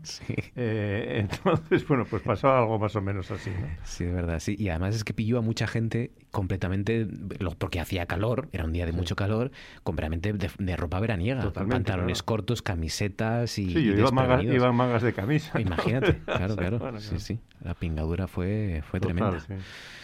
Em, Laura González, buenas noches. Buenas noches. Por ahí, por, por, tu, por Avilés y por ahí. Está lloviendo sin parar. Sí, ¿no? Esto parece que en vez de junio y invierno. Sí, es verdad. Hoy está lloviendo un poco mejor. Está lloviendo mucho también, pero aquí más repartido al menos en Oviedo, ¿no? No, aquí con tantas riadas como en Oviedo no. Ya, No, no, aquí llueve sin parar, pero sí, pero sí. es un normalín. Estas tormentas veraniegas que son, son espectaculares por otro lado, ¿no? Sí, Cuando pero en, con- en Asturias más infrecuentes que en el Levante Es o que en. Aragón, ¿eh? que yo las tengo vivido. Lo que pasa es que por ahí, claro, una tormenta descarga y, y luego ves el sol y es una maravilla. Aquí vemos más lluvia y más humedad. Y, Y más aquí ponse gris para unos días. Sí, señora, exacto. sí. que se quedan toda la semana ya. Tanto les gusta Asturias. Maribel Lujilde, buenas noches. Hoy hacemos el triángulo porque yo hablo desde Gijón, Mira, así Claro. que os puedo comentar que no me mojé, bien. pero sí se me mojaron los sueños, porque ayer cuando volví a casa, eh, sabéis que trabajo en la felguera, Mm. entonces cuando volvía por la minera era tal el calor, ese sol radiante, que empecé a acariciar la idea de eh, mm, eh, romper mi, mi tradición habitual de ir a la playa siempre. Yo siempre voy a la playa a partir del 1 de julio. Mm. Es una eh, julio y agosto son mis meses de playa. A partir de septiembre mi, mi cabeza entra en otra fase y en junio estoy, estoy también en esa otra fase. Entonces, pero de repente se me bajó un poco la guardia y dije, ¿por qué no ir a la playa en el mes de junio? Eh, y llegué a casa con esa idea diciendo, bueno, es que estamos en verano, es que esto es una maravilla. Y conforme mm, estaba comiendo, comí tarde, empezaba a oír los truenos al fondo. Y dije, hago bien en dejar para julio el ir a la playa. Aunque bueno, en Asturias podemos dejarlo para julio y estar lloviendo igual, pero bueno. Sí, sí. sí. Sí que es verdad que se me chafó un poquito el, el- fue, fue pensar en esa idea y de repente activé todos los truenos. O sea, fue culpa tuya, vamos. Claro, Maribel. Yo creo que sí. Sí, seguro, Creo seguro. que sí. En este caso nos, nos hemos podido quitar el sayo, pero el paraguas lo seguimos manteniendo después del 40 de mayo, porque, porque todavía por lo menos esta semana parece que el lunes ya llega el verano y ahí sí que ya parece eh, va a mejorar la cosa y va a dejar de llover por lo menos, porque llover sí que va a llover en los próximos días. Venga, contadme cosas que os han llamado la atención, qué temas sugerís o proponer, Leopoldo. Empezamos por ti, ¿cuál es tu asunto? ¿Qué sugieres, qué propones? No, bueno, yo voy a contar eh, brevemente y con eh, una cierta irritación algo que me afecta profesionalmente, bueno, a mí y creo que, eh, que a todo el profesorado de la universidad, pero no solo al profesorado, también al alumnado, ¿no? Hasta hace unos años era muy frecuente, vamos a ver, a lo habitual, que tú cursabas pues unos estudios ¿no? y tenías bueno, pues unas asignaturas definidas, podías tener una pendiente, dos pendientes el curso anterior, pero bueno, estábamos hablando de seis, siete asignaturas, lo que sea, ¿no? Bueno, claro, con lo cual era muy fácil programar el régimen de exámenes. Bueno, ahora no. Ahora por una demagogia estúpida y por unos planes de estudio demenciales muchas veces, pues tú te puedes matricular de, de 30 de primero, de 40 de segundo, de 25 de tercero, eh, prácticamente sin límite, ¿no?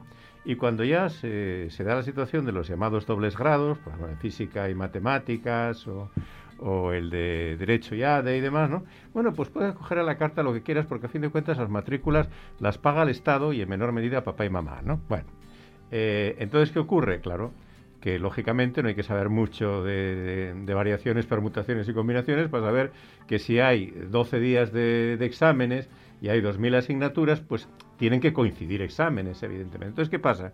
Que eh, los alumnos tienen el derecho a que se les cambie cuando hay una coincidencia el examen. Bueno, llevamos una temporada cambiando, eh, en fin, con la aquiescencia, incluso con el mandato del decano, exámenes, ¿no?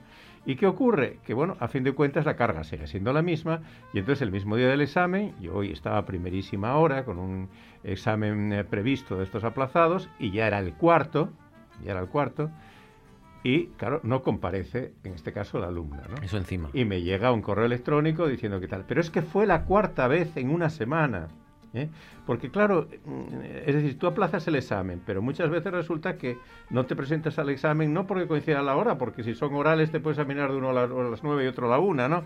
Sino porque no lo llevas preparado, necesitas más días, ¿no? Entonces, claro, eso es una tomadura de pelo total y nos distorsiona por completo la, agenda y el problema no es de los alumnos, el problema es del sistema. El sistema no puede admitir eso. ¿eh? Claro, si no lo he entendido mal, em, e, el hecho de que cada alumno sea de mm, un grado, de otro grado, esté estudiando segundo, tercero, primero, lo que sea, pueda elegir una asignatura, al final a vosotros eh, hace que en esa asignatura coincidan un montón de alumnos que a su vez tienen otros exámenes que pueden coincidir en esa misma hora. y tienen el derecho, porque además yo creo que así tiene que ser, a que lógicamente no les coincidan dos exámenes. Exactamente. entonces a veces tenéis que hacer el mismo examen cuatro, eh, cuatro veces a la misma semana. Claro, con lo cual además también hay un punto de, de injusticia. Si el examen es escrito, no hay dos exámenes escritos iguales. Es decir, si 50 se examinan de un examen escrito y tú tienes que poner otro distinto, es evidente que no es exactamente. Va a ser o más difícil o más, difícil, o más fácil. ¿sí? Entonces, bueno, pues eso genera, y ya digo, y la culpa no es de los alumnos que tienen ese derecho. La culpa es, eh, bueno, han desaparecido las llamadas eh, asignaturas llave, han desaparecido muchas cosas, con lo cual a nosotros a veces nos llega gente administrativo que no sabe una palabra de la Constitución, cuando hay dos cursos de Constitucional antes, cosas similares, ¿no? Eh, tenemos que hablar de contratos cuando no han visto el contrato civil, cosas parecidas. ¿no? Entonces, bueno, yo creo que, que habría, eh, en fin, que, eh, que ser un poco más, más sesudos o coincidenzudos y no caer en esa demagogia de que todos nos podemos matricular de todo, porque al fin de cuentas el alumno, repito, no lo paga. El alumno no lo paga, lo pagan su, padre y su madre y, y el Estado que sigue pagando afortunadamente en este bendito Estado social y democrático la mayor parte de la matrícula, cuando no toda, porque hay muchas personas con becas o ayudas. ¿no?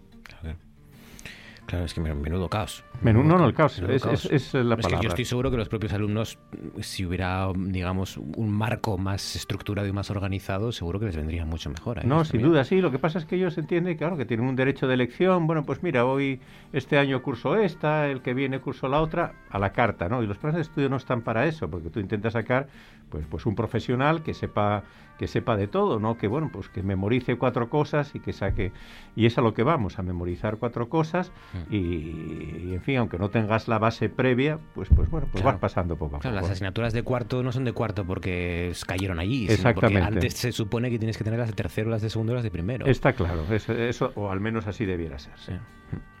Laura, ¿qué, te ¿qué sugieres? ¿Qué propones? ¿Cuál es tu asunto? Pues mira, vamos a, a recordar a Segundo. Segundo es el hombre que se suicidó esta semana porque le iban a desahuciar. Hmm. Yo no sé hasta qué punto un juez valora quién es vulnerable o no vulnerable, pero si tenía un informe de los servicios sociales del ayuntamiento que le decían que este hombre llevaba en paro tres años y dependiendo de Cáritas en la mayoría de las ocasiones, yo no sé, chico, claro, hay que estar seguramente eh, conocer todos los entresijos, todos los documentos que se intercambiaron los servicios sociales, los jueces y demás, ¿no? Pero es terrorífico que un hombre se tenga que suicidar porque eh, cuando le sacan de su casa no sabe dónde va a ir.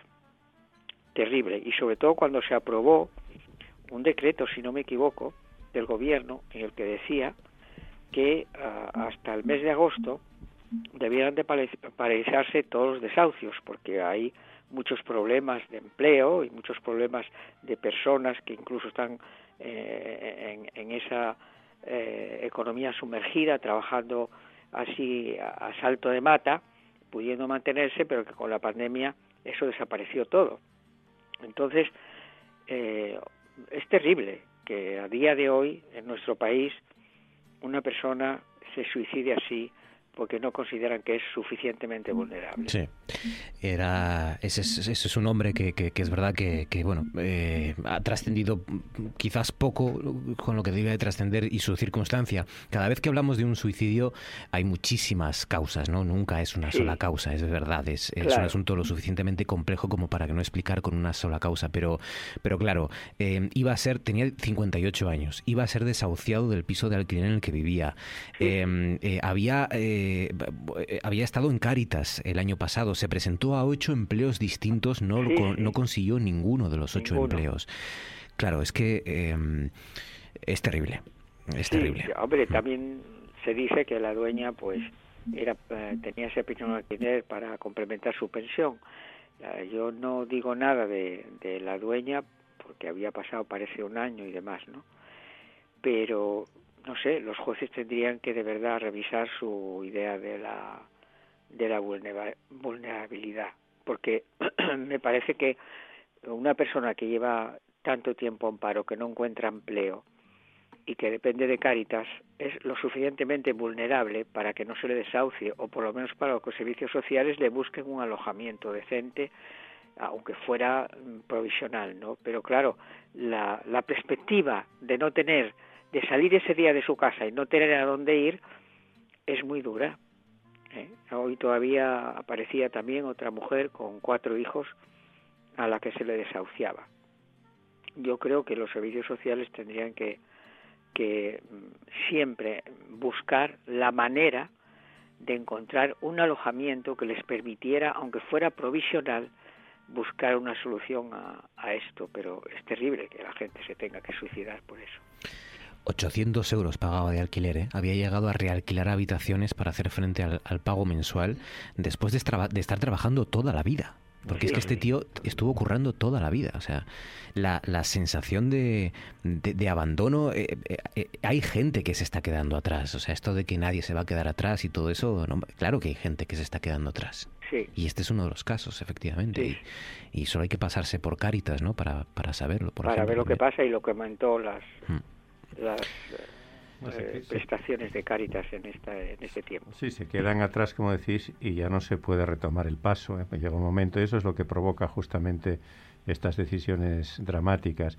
Y lo que dice Laura, yo creo que, claro, ahí entre el Estado, las ONGs y demás, hay que adoptar medidas preventivas, no cuando ya el tema se ha desencadenado por completo. A ver qué hacemos con este que está a punto de, en fin, de tomar una, una decisión irreversible. No, eh, hay que tener, pues eso, alternativas de viviendas, de, de, apoyos morales y económicos para este tipo de situaciones. Sé que eso cuesta porque no hay nada que sea gratis, pero es que nos jugamos mucho, incluso, eh, digamos, la cualificación moral como sociedad, ¿no? Total. Pues sí. Total, no podemos llegar a esto. O sea, no puede ser que, que, hablemos de estas cuestiones cuando una persona se, se suicida, independientemente, ya digo, de que eh, el suicidio suele tener otras muchas causas y no, y no una sola, ¿no? Pero, pero no puede ser. Maribel, ¿cuál es tu asunto?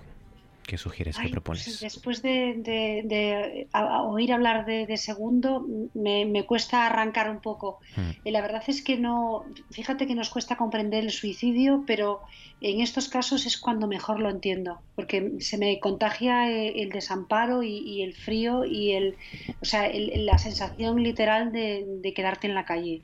Entonces entiendo perfectamente la, eh, la necesidad de huir de todo de esa manera.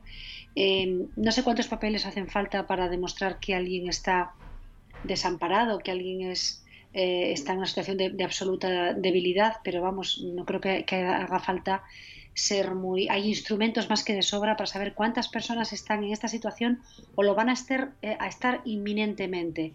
O sea, que efectivamente no, no, no, no hay ni siquiera que esperar a que se encienda el semáforo rojo. No claro, sé. porque es verdad, es verdad que la labor de, la- de- de los trabajadores y las trabajadoras sociales es muy complejo y, y hay, y hay personas que, que, que directamente a veces están fuera del sistema, que eso también habría que, que- que evitarlo, Sí. ¿no? Pero hay gente que está fuera del sistema y a la que es muy difícil llegar, ¿no? Pero, pero no, no da la sensación de que no es el caso, ¿no? No, porque, no es el caso. porque había ido a Y no es el Caritas. caso de la mayoría. no es el Claro, caso de la- claro, de la había, ido a Caritas, ocho Claro. trabajos, no había obtenido ninguno, quiero decir que, que se- había datos, ¿no? Información de cuál es la circunstancia de él lo este. intentó durante mucho tiempo, pero la situación de pandemia y demás, pues, pues influye en que la situación sea muy Claro. vulnerable para mucha gente, ¿no? Claro, claro, es que hay muchas personas que tienen que estar pasando una auténtica travesía, un auténtico calvario, eh, porque esto ha, ha cercenado el- la, eh, la progresión, si es que la vía, en fin, la búsqueda, la, o sea, ha paralizado todo durante meses. Y bueno, es que, en fin, eh, a mí me- estas cosas me, me pregunto efectivamente, como decía Leopoldo, ¿qué sociedad somos que no somos eh, capaces de- de resolver antes de, de que ocurran estas cosas? No somos capaces de, de paliar, no resolver, o sea, paliar al menos, o sea, encarrilar, dar resolución provisional, eh, articular algún tipo de medida eh, suplementaria para encontrar trabajo a esta persona. No lo sé, no lo sé, pero eh, lo que está claro es que esta persona era, era productiva, era hábil, era, era, en fin, estaba integrada en la sociedad y le hemos dado la patada. No, y lo que decís, El último paso lo dio él. Era una persona en una situación visible porque hay mucha gente, en efecto, que o está fuera del sistema o todavía tiene, pues eso, un, un prejuicio vergonzante, como ocurre tantas veces, de mostrar esa miseria, algo que a mí me, me rompe el corazón, ¿no? Y pasa también con los que tienen, pues, eh, menores a su cargo y demás, a mí eso me destroza.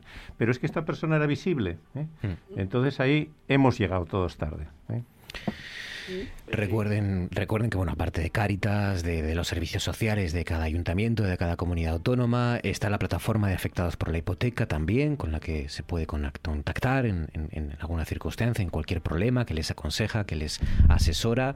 Y recuerden que también hay un teléfono, el teléfono de la esperanza, que es el 985 22 55 40 aquí en Asturias, 985 22 55 40. Maribel, ¿tenías algún otro asunto? Sí. Venga. Sí, sí, sí. Yo venía, venía, venía, bueno, venía optimista. Se me ha bajado un poquito un par de enteros, pero bueno, venía optimista. eh, a segundo no le llega esta oportunidad, pero ojalá a otros segundos sí les llegue. Em, pues es que eh, esta semana en el Consejo de Ministros se ha aprobado lo que puede ser la futura ley orgánica de formación profesional. Y eh, a mí es una es un anteproyecto que me da muchas esperanzas. Eh, en fin, yo como estoy ganada para la causa porque trabajo en ello, pues claro, a mí ya no hace falta que me convenzan, yo estoy convencida, salgo convencida de casa. Pero es que verdaderamente, de verdad, eh, creo que es una gran oportunidad. eh, es una, yo creo que es una ley bastante coherente. eh, tiene que rodar y habrá que ver cómo se materializa en cada comunidad autónoma.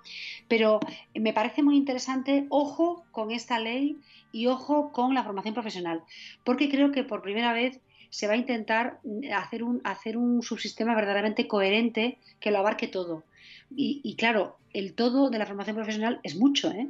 porque por una parte pues están eh, la formación profesional que, que todos conocemos, la que, la que hace que cada, cada año pues salgan unos profesionales cualificados de los ciclos de grado medio, de grado superior, de la FP básica, pues hay unos titulados, títulos de titulado de grado medio titulado superior, de las 20 muchas familias que tenemos en la, en la formación profesional, esa es la formación profesional inicial.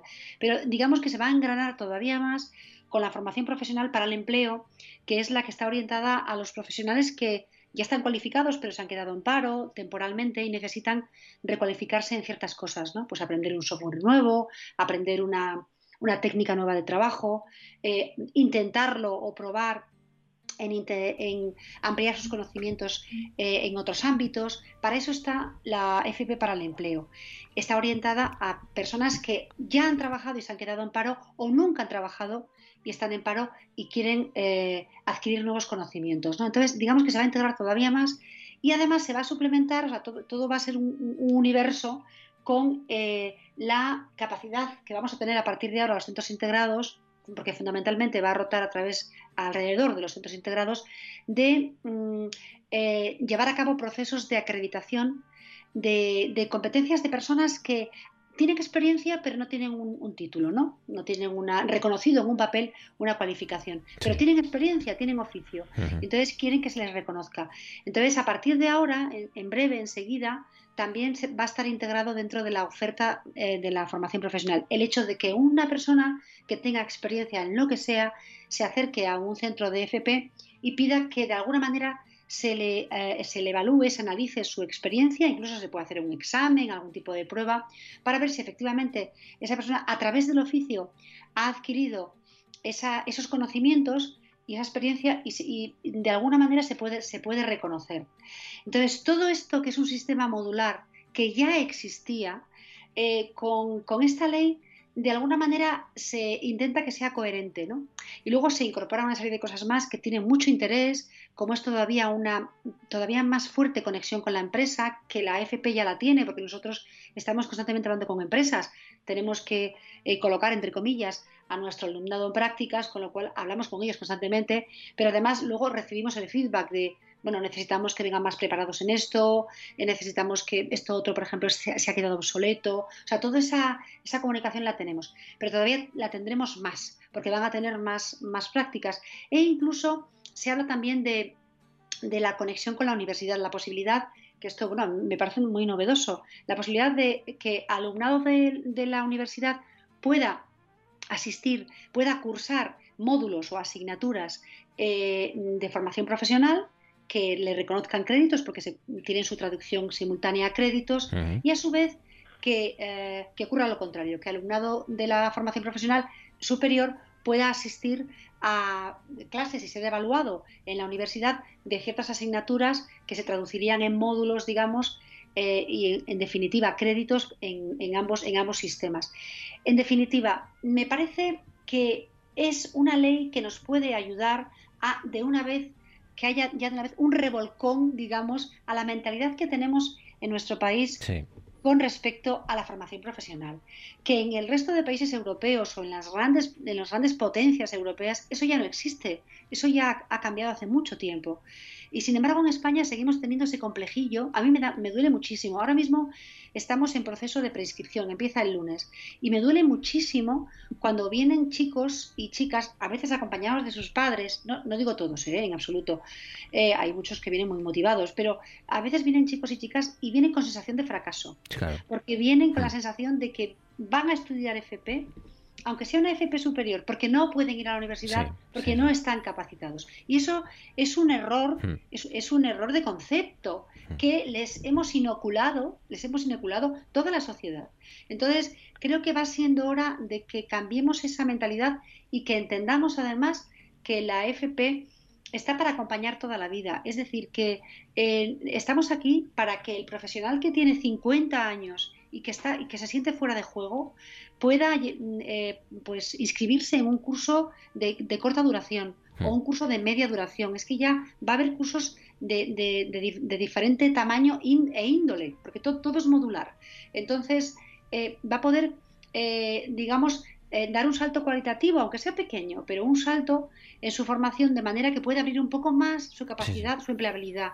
Entonces, de verdad que es tengo sinceras, sincera eh, esperanza en que esta ley, no sé si es mejorable, seguramente sí, pero desde luego la vocación que tiene me parece muy interesante. Creo que es una oportunidad muy buena para que la formación profesional la tengamos en cuenta y la tengamos en cuenta toda la vida, porque lo que sí que tenemos que tener claro, todos los profesionales, todas las personas que trabajamos, que estamos en activo, bueno, y las que están en activo también, pero vamos, me refiero que desde luego tenemos que formarnos toda la vida. Bueno, es que yo, yo, creo que esto, esto va a contribuir, entre otras cosas, también, Maribel, tengo la sensación, a, bueno, al, drama del paro también, ¿no? Porque muchas empresas están buscando determinados perfiles laborales que salen de la formación profesional, que no salen de la universidad en muchos casos, ¿no?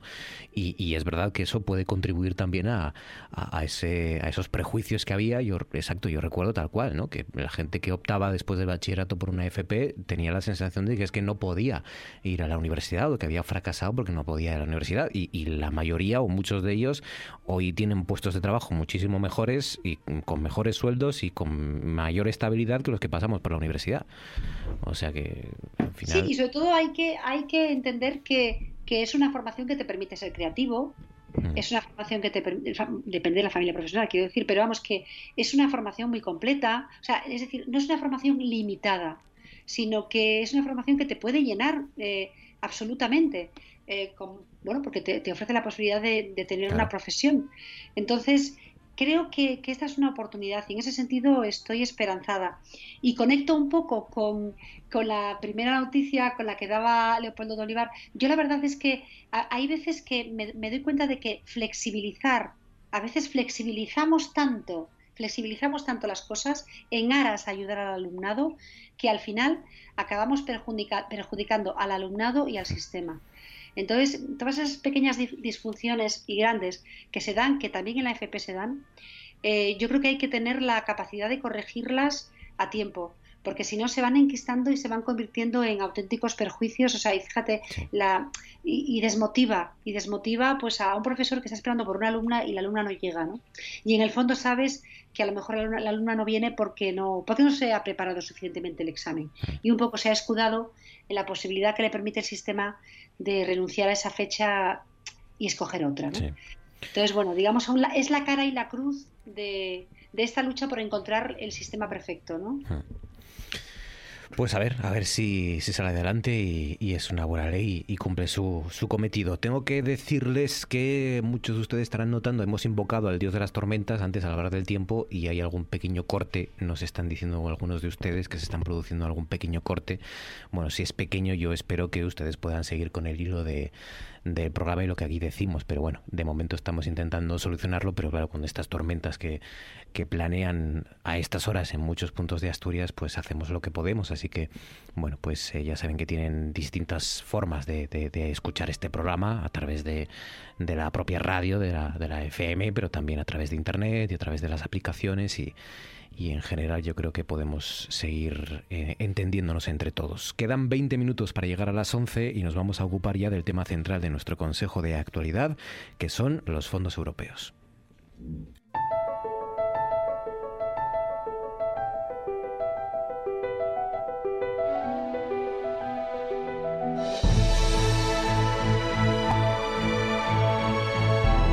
Esto es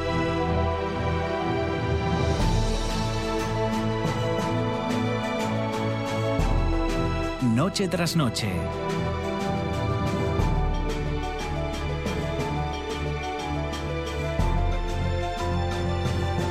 Con Marcos Vega.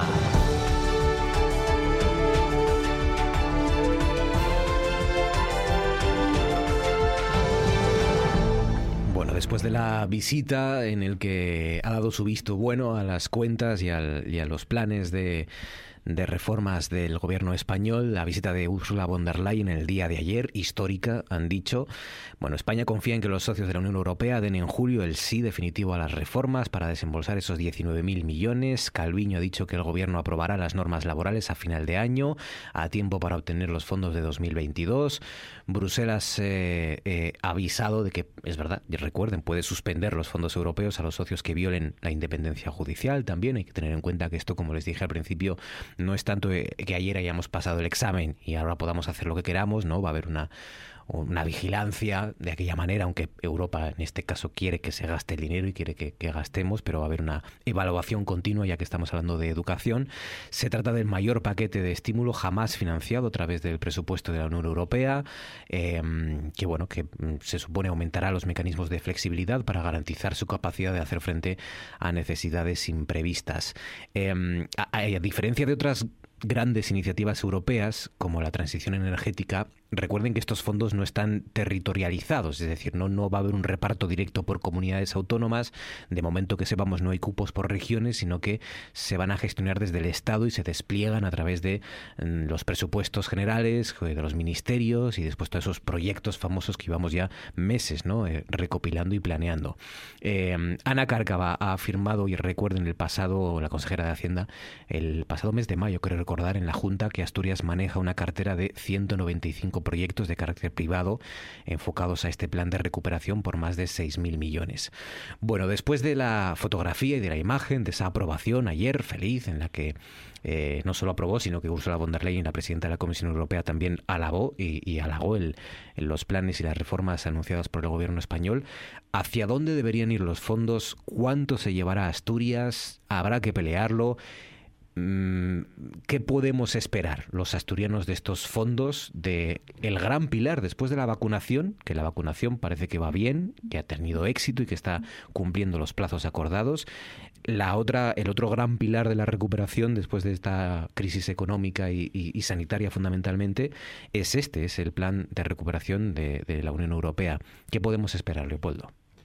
Eh, bueno, tú acabas además de de unir dos cuestiones que yo resalto desde mi modestísima responsabilidad de presidente del Movimiento Europeo de Asturias, eh, que es eh, que hemos visualizado Europa con la vacunación simultánea, bueno, con pequeños matices, pero simultánea, algo impensable solo, no digo ya en el nacimiento de las comunidades europeas, sino hace 15 años, impensable. Y ahora justamente con, con estos fondos de recuperación, transformación y resiliencia eh, que eh, se van a, otorgar, eh, como bien dices, pues a los países. ¿no? Aunque ciertamente, aunque trabajemos a partir de los presupuestos generales del Estado, todos sabemos, y ese es el gran temor, y enlaza con tu pregunta, que hay comunidades más pujantes que otras. El Estado está muy descentralizado ha habido también algún mensaje equívoco desde el Gobierno en el sentido de, descentralización o de atención eh, muy encima de las reivindicaciones de algunas comunidades y aquí es donde es muy importante pues hacerse fuertes, ¿no? ¿Qué podemos esperar? Bueno, pues eh, ya sabemos que de esta cantidad ingente de la que nos ha hablado Ursula von der Leyen, eh, pues la mitad eh, va a ir a, subvenciones y la mitad a créditos, ¿no? Bueno, pues esto ya nos puede dar una idea de por dónde acudir. Eh, el gobierno del Estado, pues, ha dicho que en principio, eh, y la señora Calviño así lo ha señalado, pues vamos a ir lógicamente pues a las asignaciones directas por subvención, pero que no se descarta tampoco, naturalmente, pues ir al crédito, porque, bueno, no hay que olvidar también lo endeudados que estamos. ¿eh? Lo que pasa es que, bueno, esto es como los morosos que piden un crédito para pagar otro, ¿no? Entonces, bueno, esto da un poco de miedo. Bueno, Asturias, sobre los cuatro ejes transversales, ¿no? La transición ecológica y la España verde. Bueno, nosotros somos verdes, ¿eh? pero también tenemos una transición ecológica que nos está dejando en pañales, ¿no? Mm. Entonces, la cuestión no es eh, ser más verdes, sino ver cómo podemos sobrevivir pese a ser verdes. La transformación digital, bueno, también la pandemia nos ha demostrado que, aunque ciertamente hemos hecho avances importantes por necesidad, vamos a decirlo claramente, bueno, pues también ha habido muchas eh, eh, deficiencias, ha habido más a veces teletrabajo que teletrabajo, eh, en fin, ahí tenemos una asignatura que esa es común, yo creo, a toda España y a parte de la comunidad. El tema de, las, eh, de la superación de las brechas de género me parece muy bien, pero también es un tema que, que nos excede al marco asturiano, digo, a efectos de, de posibles peculiaridades, ¿no? Y luego eh, el tema de la España cohesionada e inclusiva. Y luego si ya vamos eh, justamente a las políticas que se llaman políticas palanca, expresión que a mí no me gusta mucho, la agenda urbana y rural, las infraestructuras y ecosistemas resilientes, la transición energética, aquí sí que es muy importante, eh, la administración, la reforma de la administración, que está el señor Cofiño con ella también, pero bueno, en fin, es un tema muy complicado, la modernización y tejido y digitalización del tejido industrial y de las pymes, un pacto por la ciencia y la innovación que se ha visto que es imprescindible justamente con la pandemia, la educación y conocimiento de que estamos hablando y hablamos prácticamente eh, pues aquí en la tertulia muchas veces, el tema de la formación continua que, que acaba que acabas de citar tú, ¿eh? Eh, con el tema de que la formación profesional no es para un determinado momento, la nueva economía y los cuidados y políticas de empleo, el impulso de la industria, de la cultura y el deporte, que no sea solo, bueno, por la selección española y este tipo de cosas, ¿no? Vacunar Exactamente, y la modernización del sistema fiscal. Esto es importantísimo para un crecimiento inclusivo y sostenible. Yo creo que, que, lógicamente, una armonización de los sistemas fiscales es muy importante si queremos llegar a una Europa federalizada, igual que ocurre también con las políticas penales, el tema de las euroórdenes y demás, ¿no? Es decir, estas políticas, si nos damos cuenta, eh, buscan una mayor Europa o una Europa más cohesionada y no solo que vayamos saliendo poco a poco los países.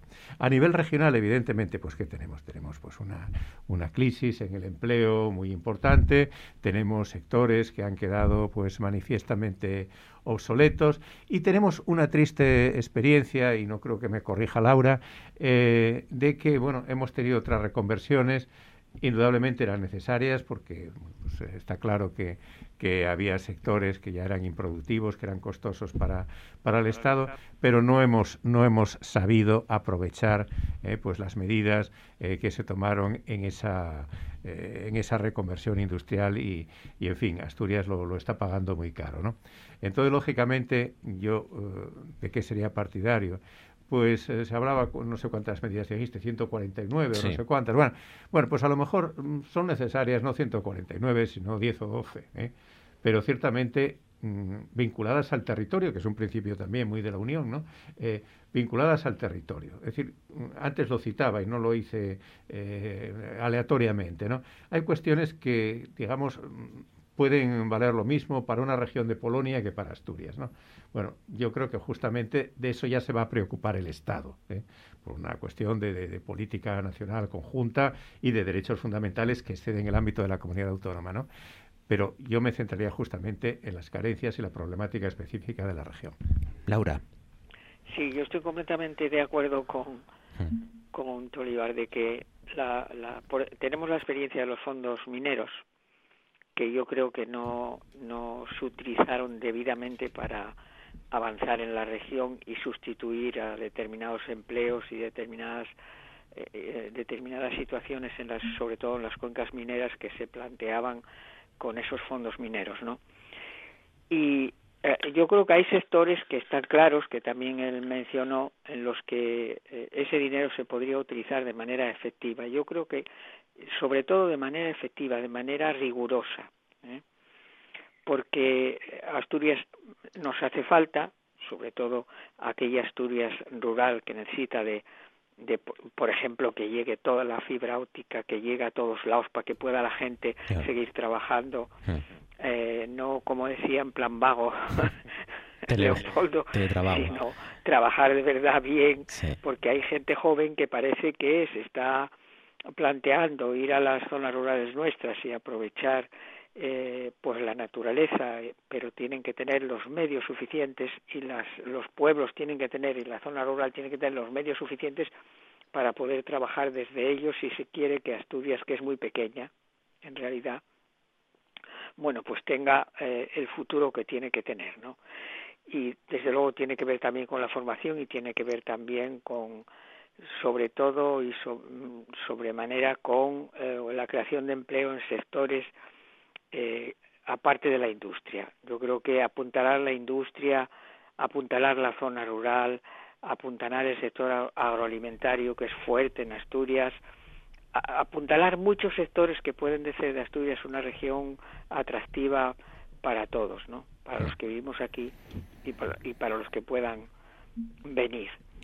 A mí me llama la atención que, eh, por ejemplo, se haya, haya, en este caso, dos partidos políticos, primero el Partido Popular intentando en Bruselas eh, decir que no éramos merecedores de los fondos en su día, y el señor Garicano de, de, Ciudadanos diciendo que las propuestas que iban de aquí eran un desastre y que seguramente tendríamos que rectificar todo hmm. para poder acceder a esos fondos, ¿no? Parece que es al contrario, ¿no? Parece que de todas las materias que se enviaron a Bruselas, y así lo dijo la señora von der Leyen, eh, la mayoría están aprobadas con sobresaliente y hay solo un aprobado o dos, ¿no? Hmm. Entonces, eh, que vengan los fondos y que se utilicen de la mejor manera posible, que no haya ni desperdicio ni un solo euro como desgraciadamente y en ocasiones ocurrió en su día con los fondos mineros. ¿no? Sí, Leopoldo. bueno, al hilo totalmente de acuerdo con Laura, como, como siempre. Eh, pero esas manifestaciones y otras, no solo políticas de, desconfianza, que pueden ser muy legítimas en algún caso, eh, con lo que antes decía Marcos, eh, no dejan de ser preocupantes porque esto no se ha acabado. Ahora van a venir los ministros de Hacienda, los que conforman el ECOFIN y tal, y a ver qué nos dicen, porque algunos tienen afinidades ideológicas, proximidades personales y demás. Y igual me dice, bueno, esto es una barbaridad, no sé qué, tal, y entonces, bueno, se pone todo patas arriba. Ojalá no, yo creo que no. El propio funcionamiento de la Unión hace que todo patas arriba no se pueda poner. Pero bueno, a, mí me, me, preocupa, y por cierto, con eso me, me acordé de que en una ocasión, pues hubo un ECOFIN aquí en Oviedo, ¿eh? Y, yo tuve la, fortuna, vamos a decirlo así entre comillas, de, cenar con el señor Solves, también con el señor Rato y con Gabino de Lorenzo. Esa cena la contaría, pero cobrando. voy, voy, voy a ver cuánto queda en la caja de noche tras noche, en los fondos reservados. Maribel, tu turno, ¿qué, qué te parece? Bueno, pues después de esta fantástica enumeración y análisis de quienes me acompañan esta noche, poco me queda que decir, eh, salvo que eh, a nuestros problemas estructurales que ya veníamos arrastrando antes del COVID y que estaban irresueltos, eh, se han añadido los que vienen con el COVID que todavía no les hemos visto nada más que asomar la patita. Porque esta factura hay que pagarla, la factura del COVID hay que pagarla y va a ser una factura muy cara. Quizás no la paguemos como se pagó la crisis de 2008, pero se pagará de una manera o de otra. La llegada de, estas, de estos dineros, Dios mío, esto, eh, vamos, anima a cualquiera. Fantástico. Y encima, pues incrementa la fe en todo, incluida la Unión Europea, que tuvo su momento de crisis ahí con, con el lío de las vacunas que no llegaban, pero que al final verdaderamente pues todos, todo se encauzó y sí que es verdad que estamos, estaremos un poquito deprimidos por el Brexit, pero seguimos pensando que juntos estamos mejor. Yo creo que esto refuerza esa idea, sin ninguna duda. Pero recordemos, recuerda Marcos, te lo digo a ti porque estabas tú, cuando en, el viaje hace un par de años que hicimos al, Parlamento Europeo, tuvimos varias reuniones muy, muy interesantes en las que se analizaron bueno, diferentes aspectos, el comunicativo fundamentalmente porque fue un viaje organizado, hay que decirlo, por el Colegio de Periodistas de Asturias. Y la verdad es que eh, uno de los temas que se trataron, acuérdate, fue cómo había utilizado Asturias los fondos europeos que, compensaban la reconversión industrial hmm. y de qué manera, digamos, se había quedado desde la perspectiva de Bruselas estaban bastante descontentos de la forma en que lo habíamos eh, en que lo habíamos invertido. Hmm. nuestro centro, el centro en el que yo trabajo y que actualmente dirijo, hmm. es un centro de formación profesional que se ha creado íntegramente con fondos mineros. Quiero decir que yo diría, yo por ejemplo diría que crear mi centro, eh, hoy mi centro, quiero decir nuestro centro, el centro que es de todos, eh, es, de toda Asturias, eh, que crearlo es, una idea fantástica. pero yo no digo que no, que no, pero no sé, en museos, piscinas, si todo eso está muy bien, está muy bien.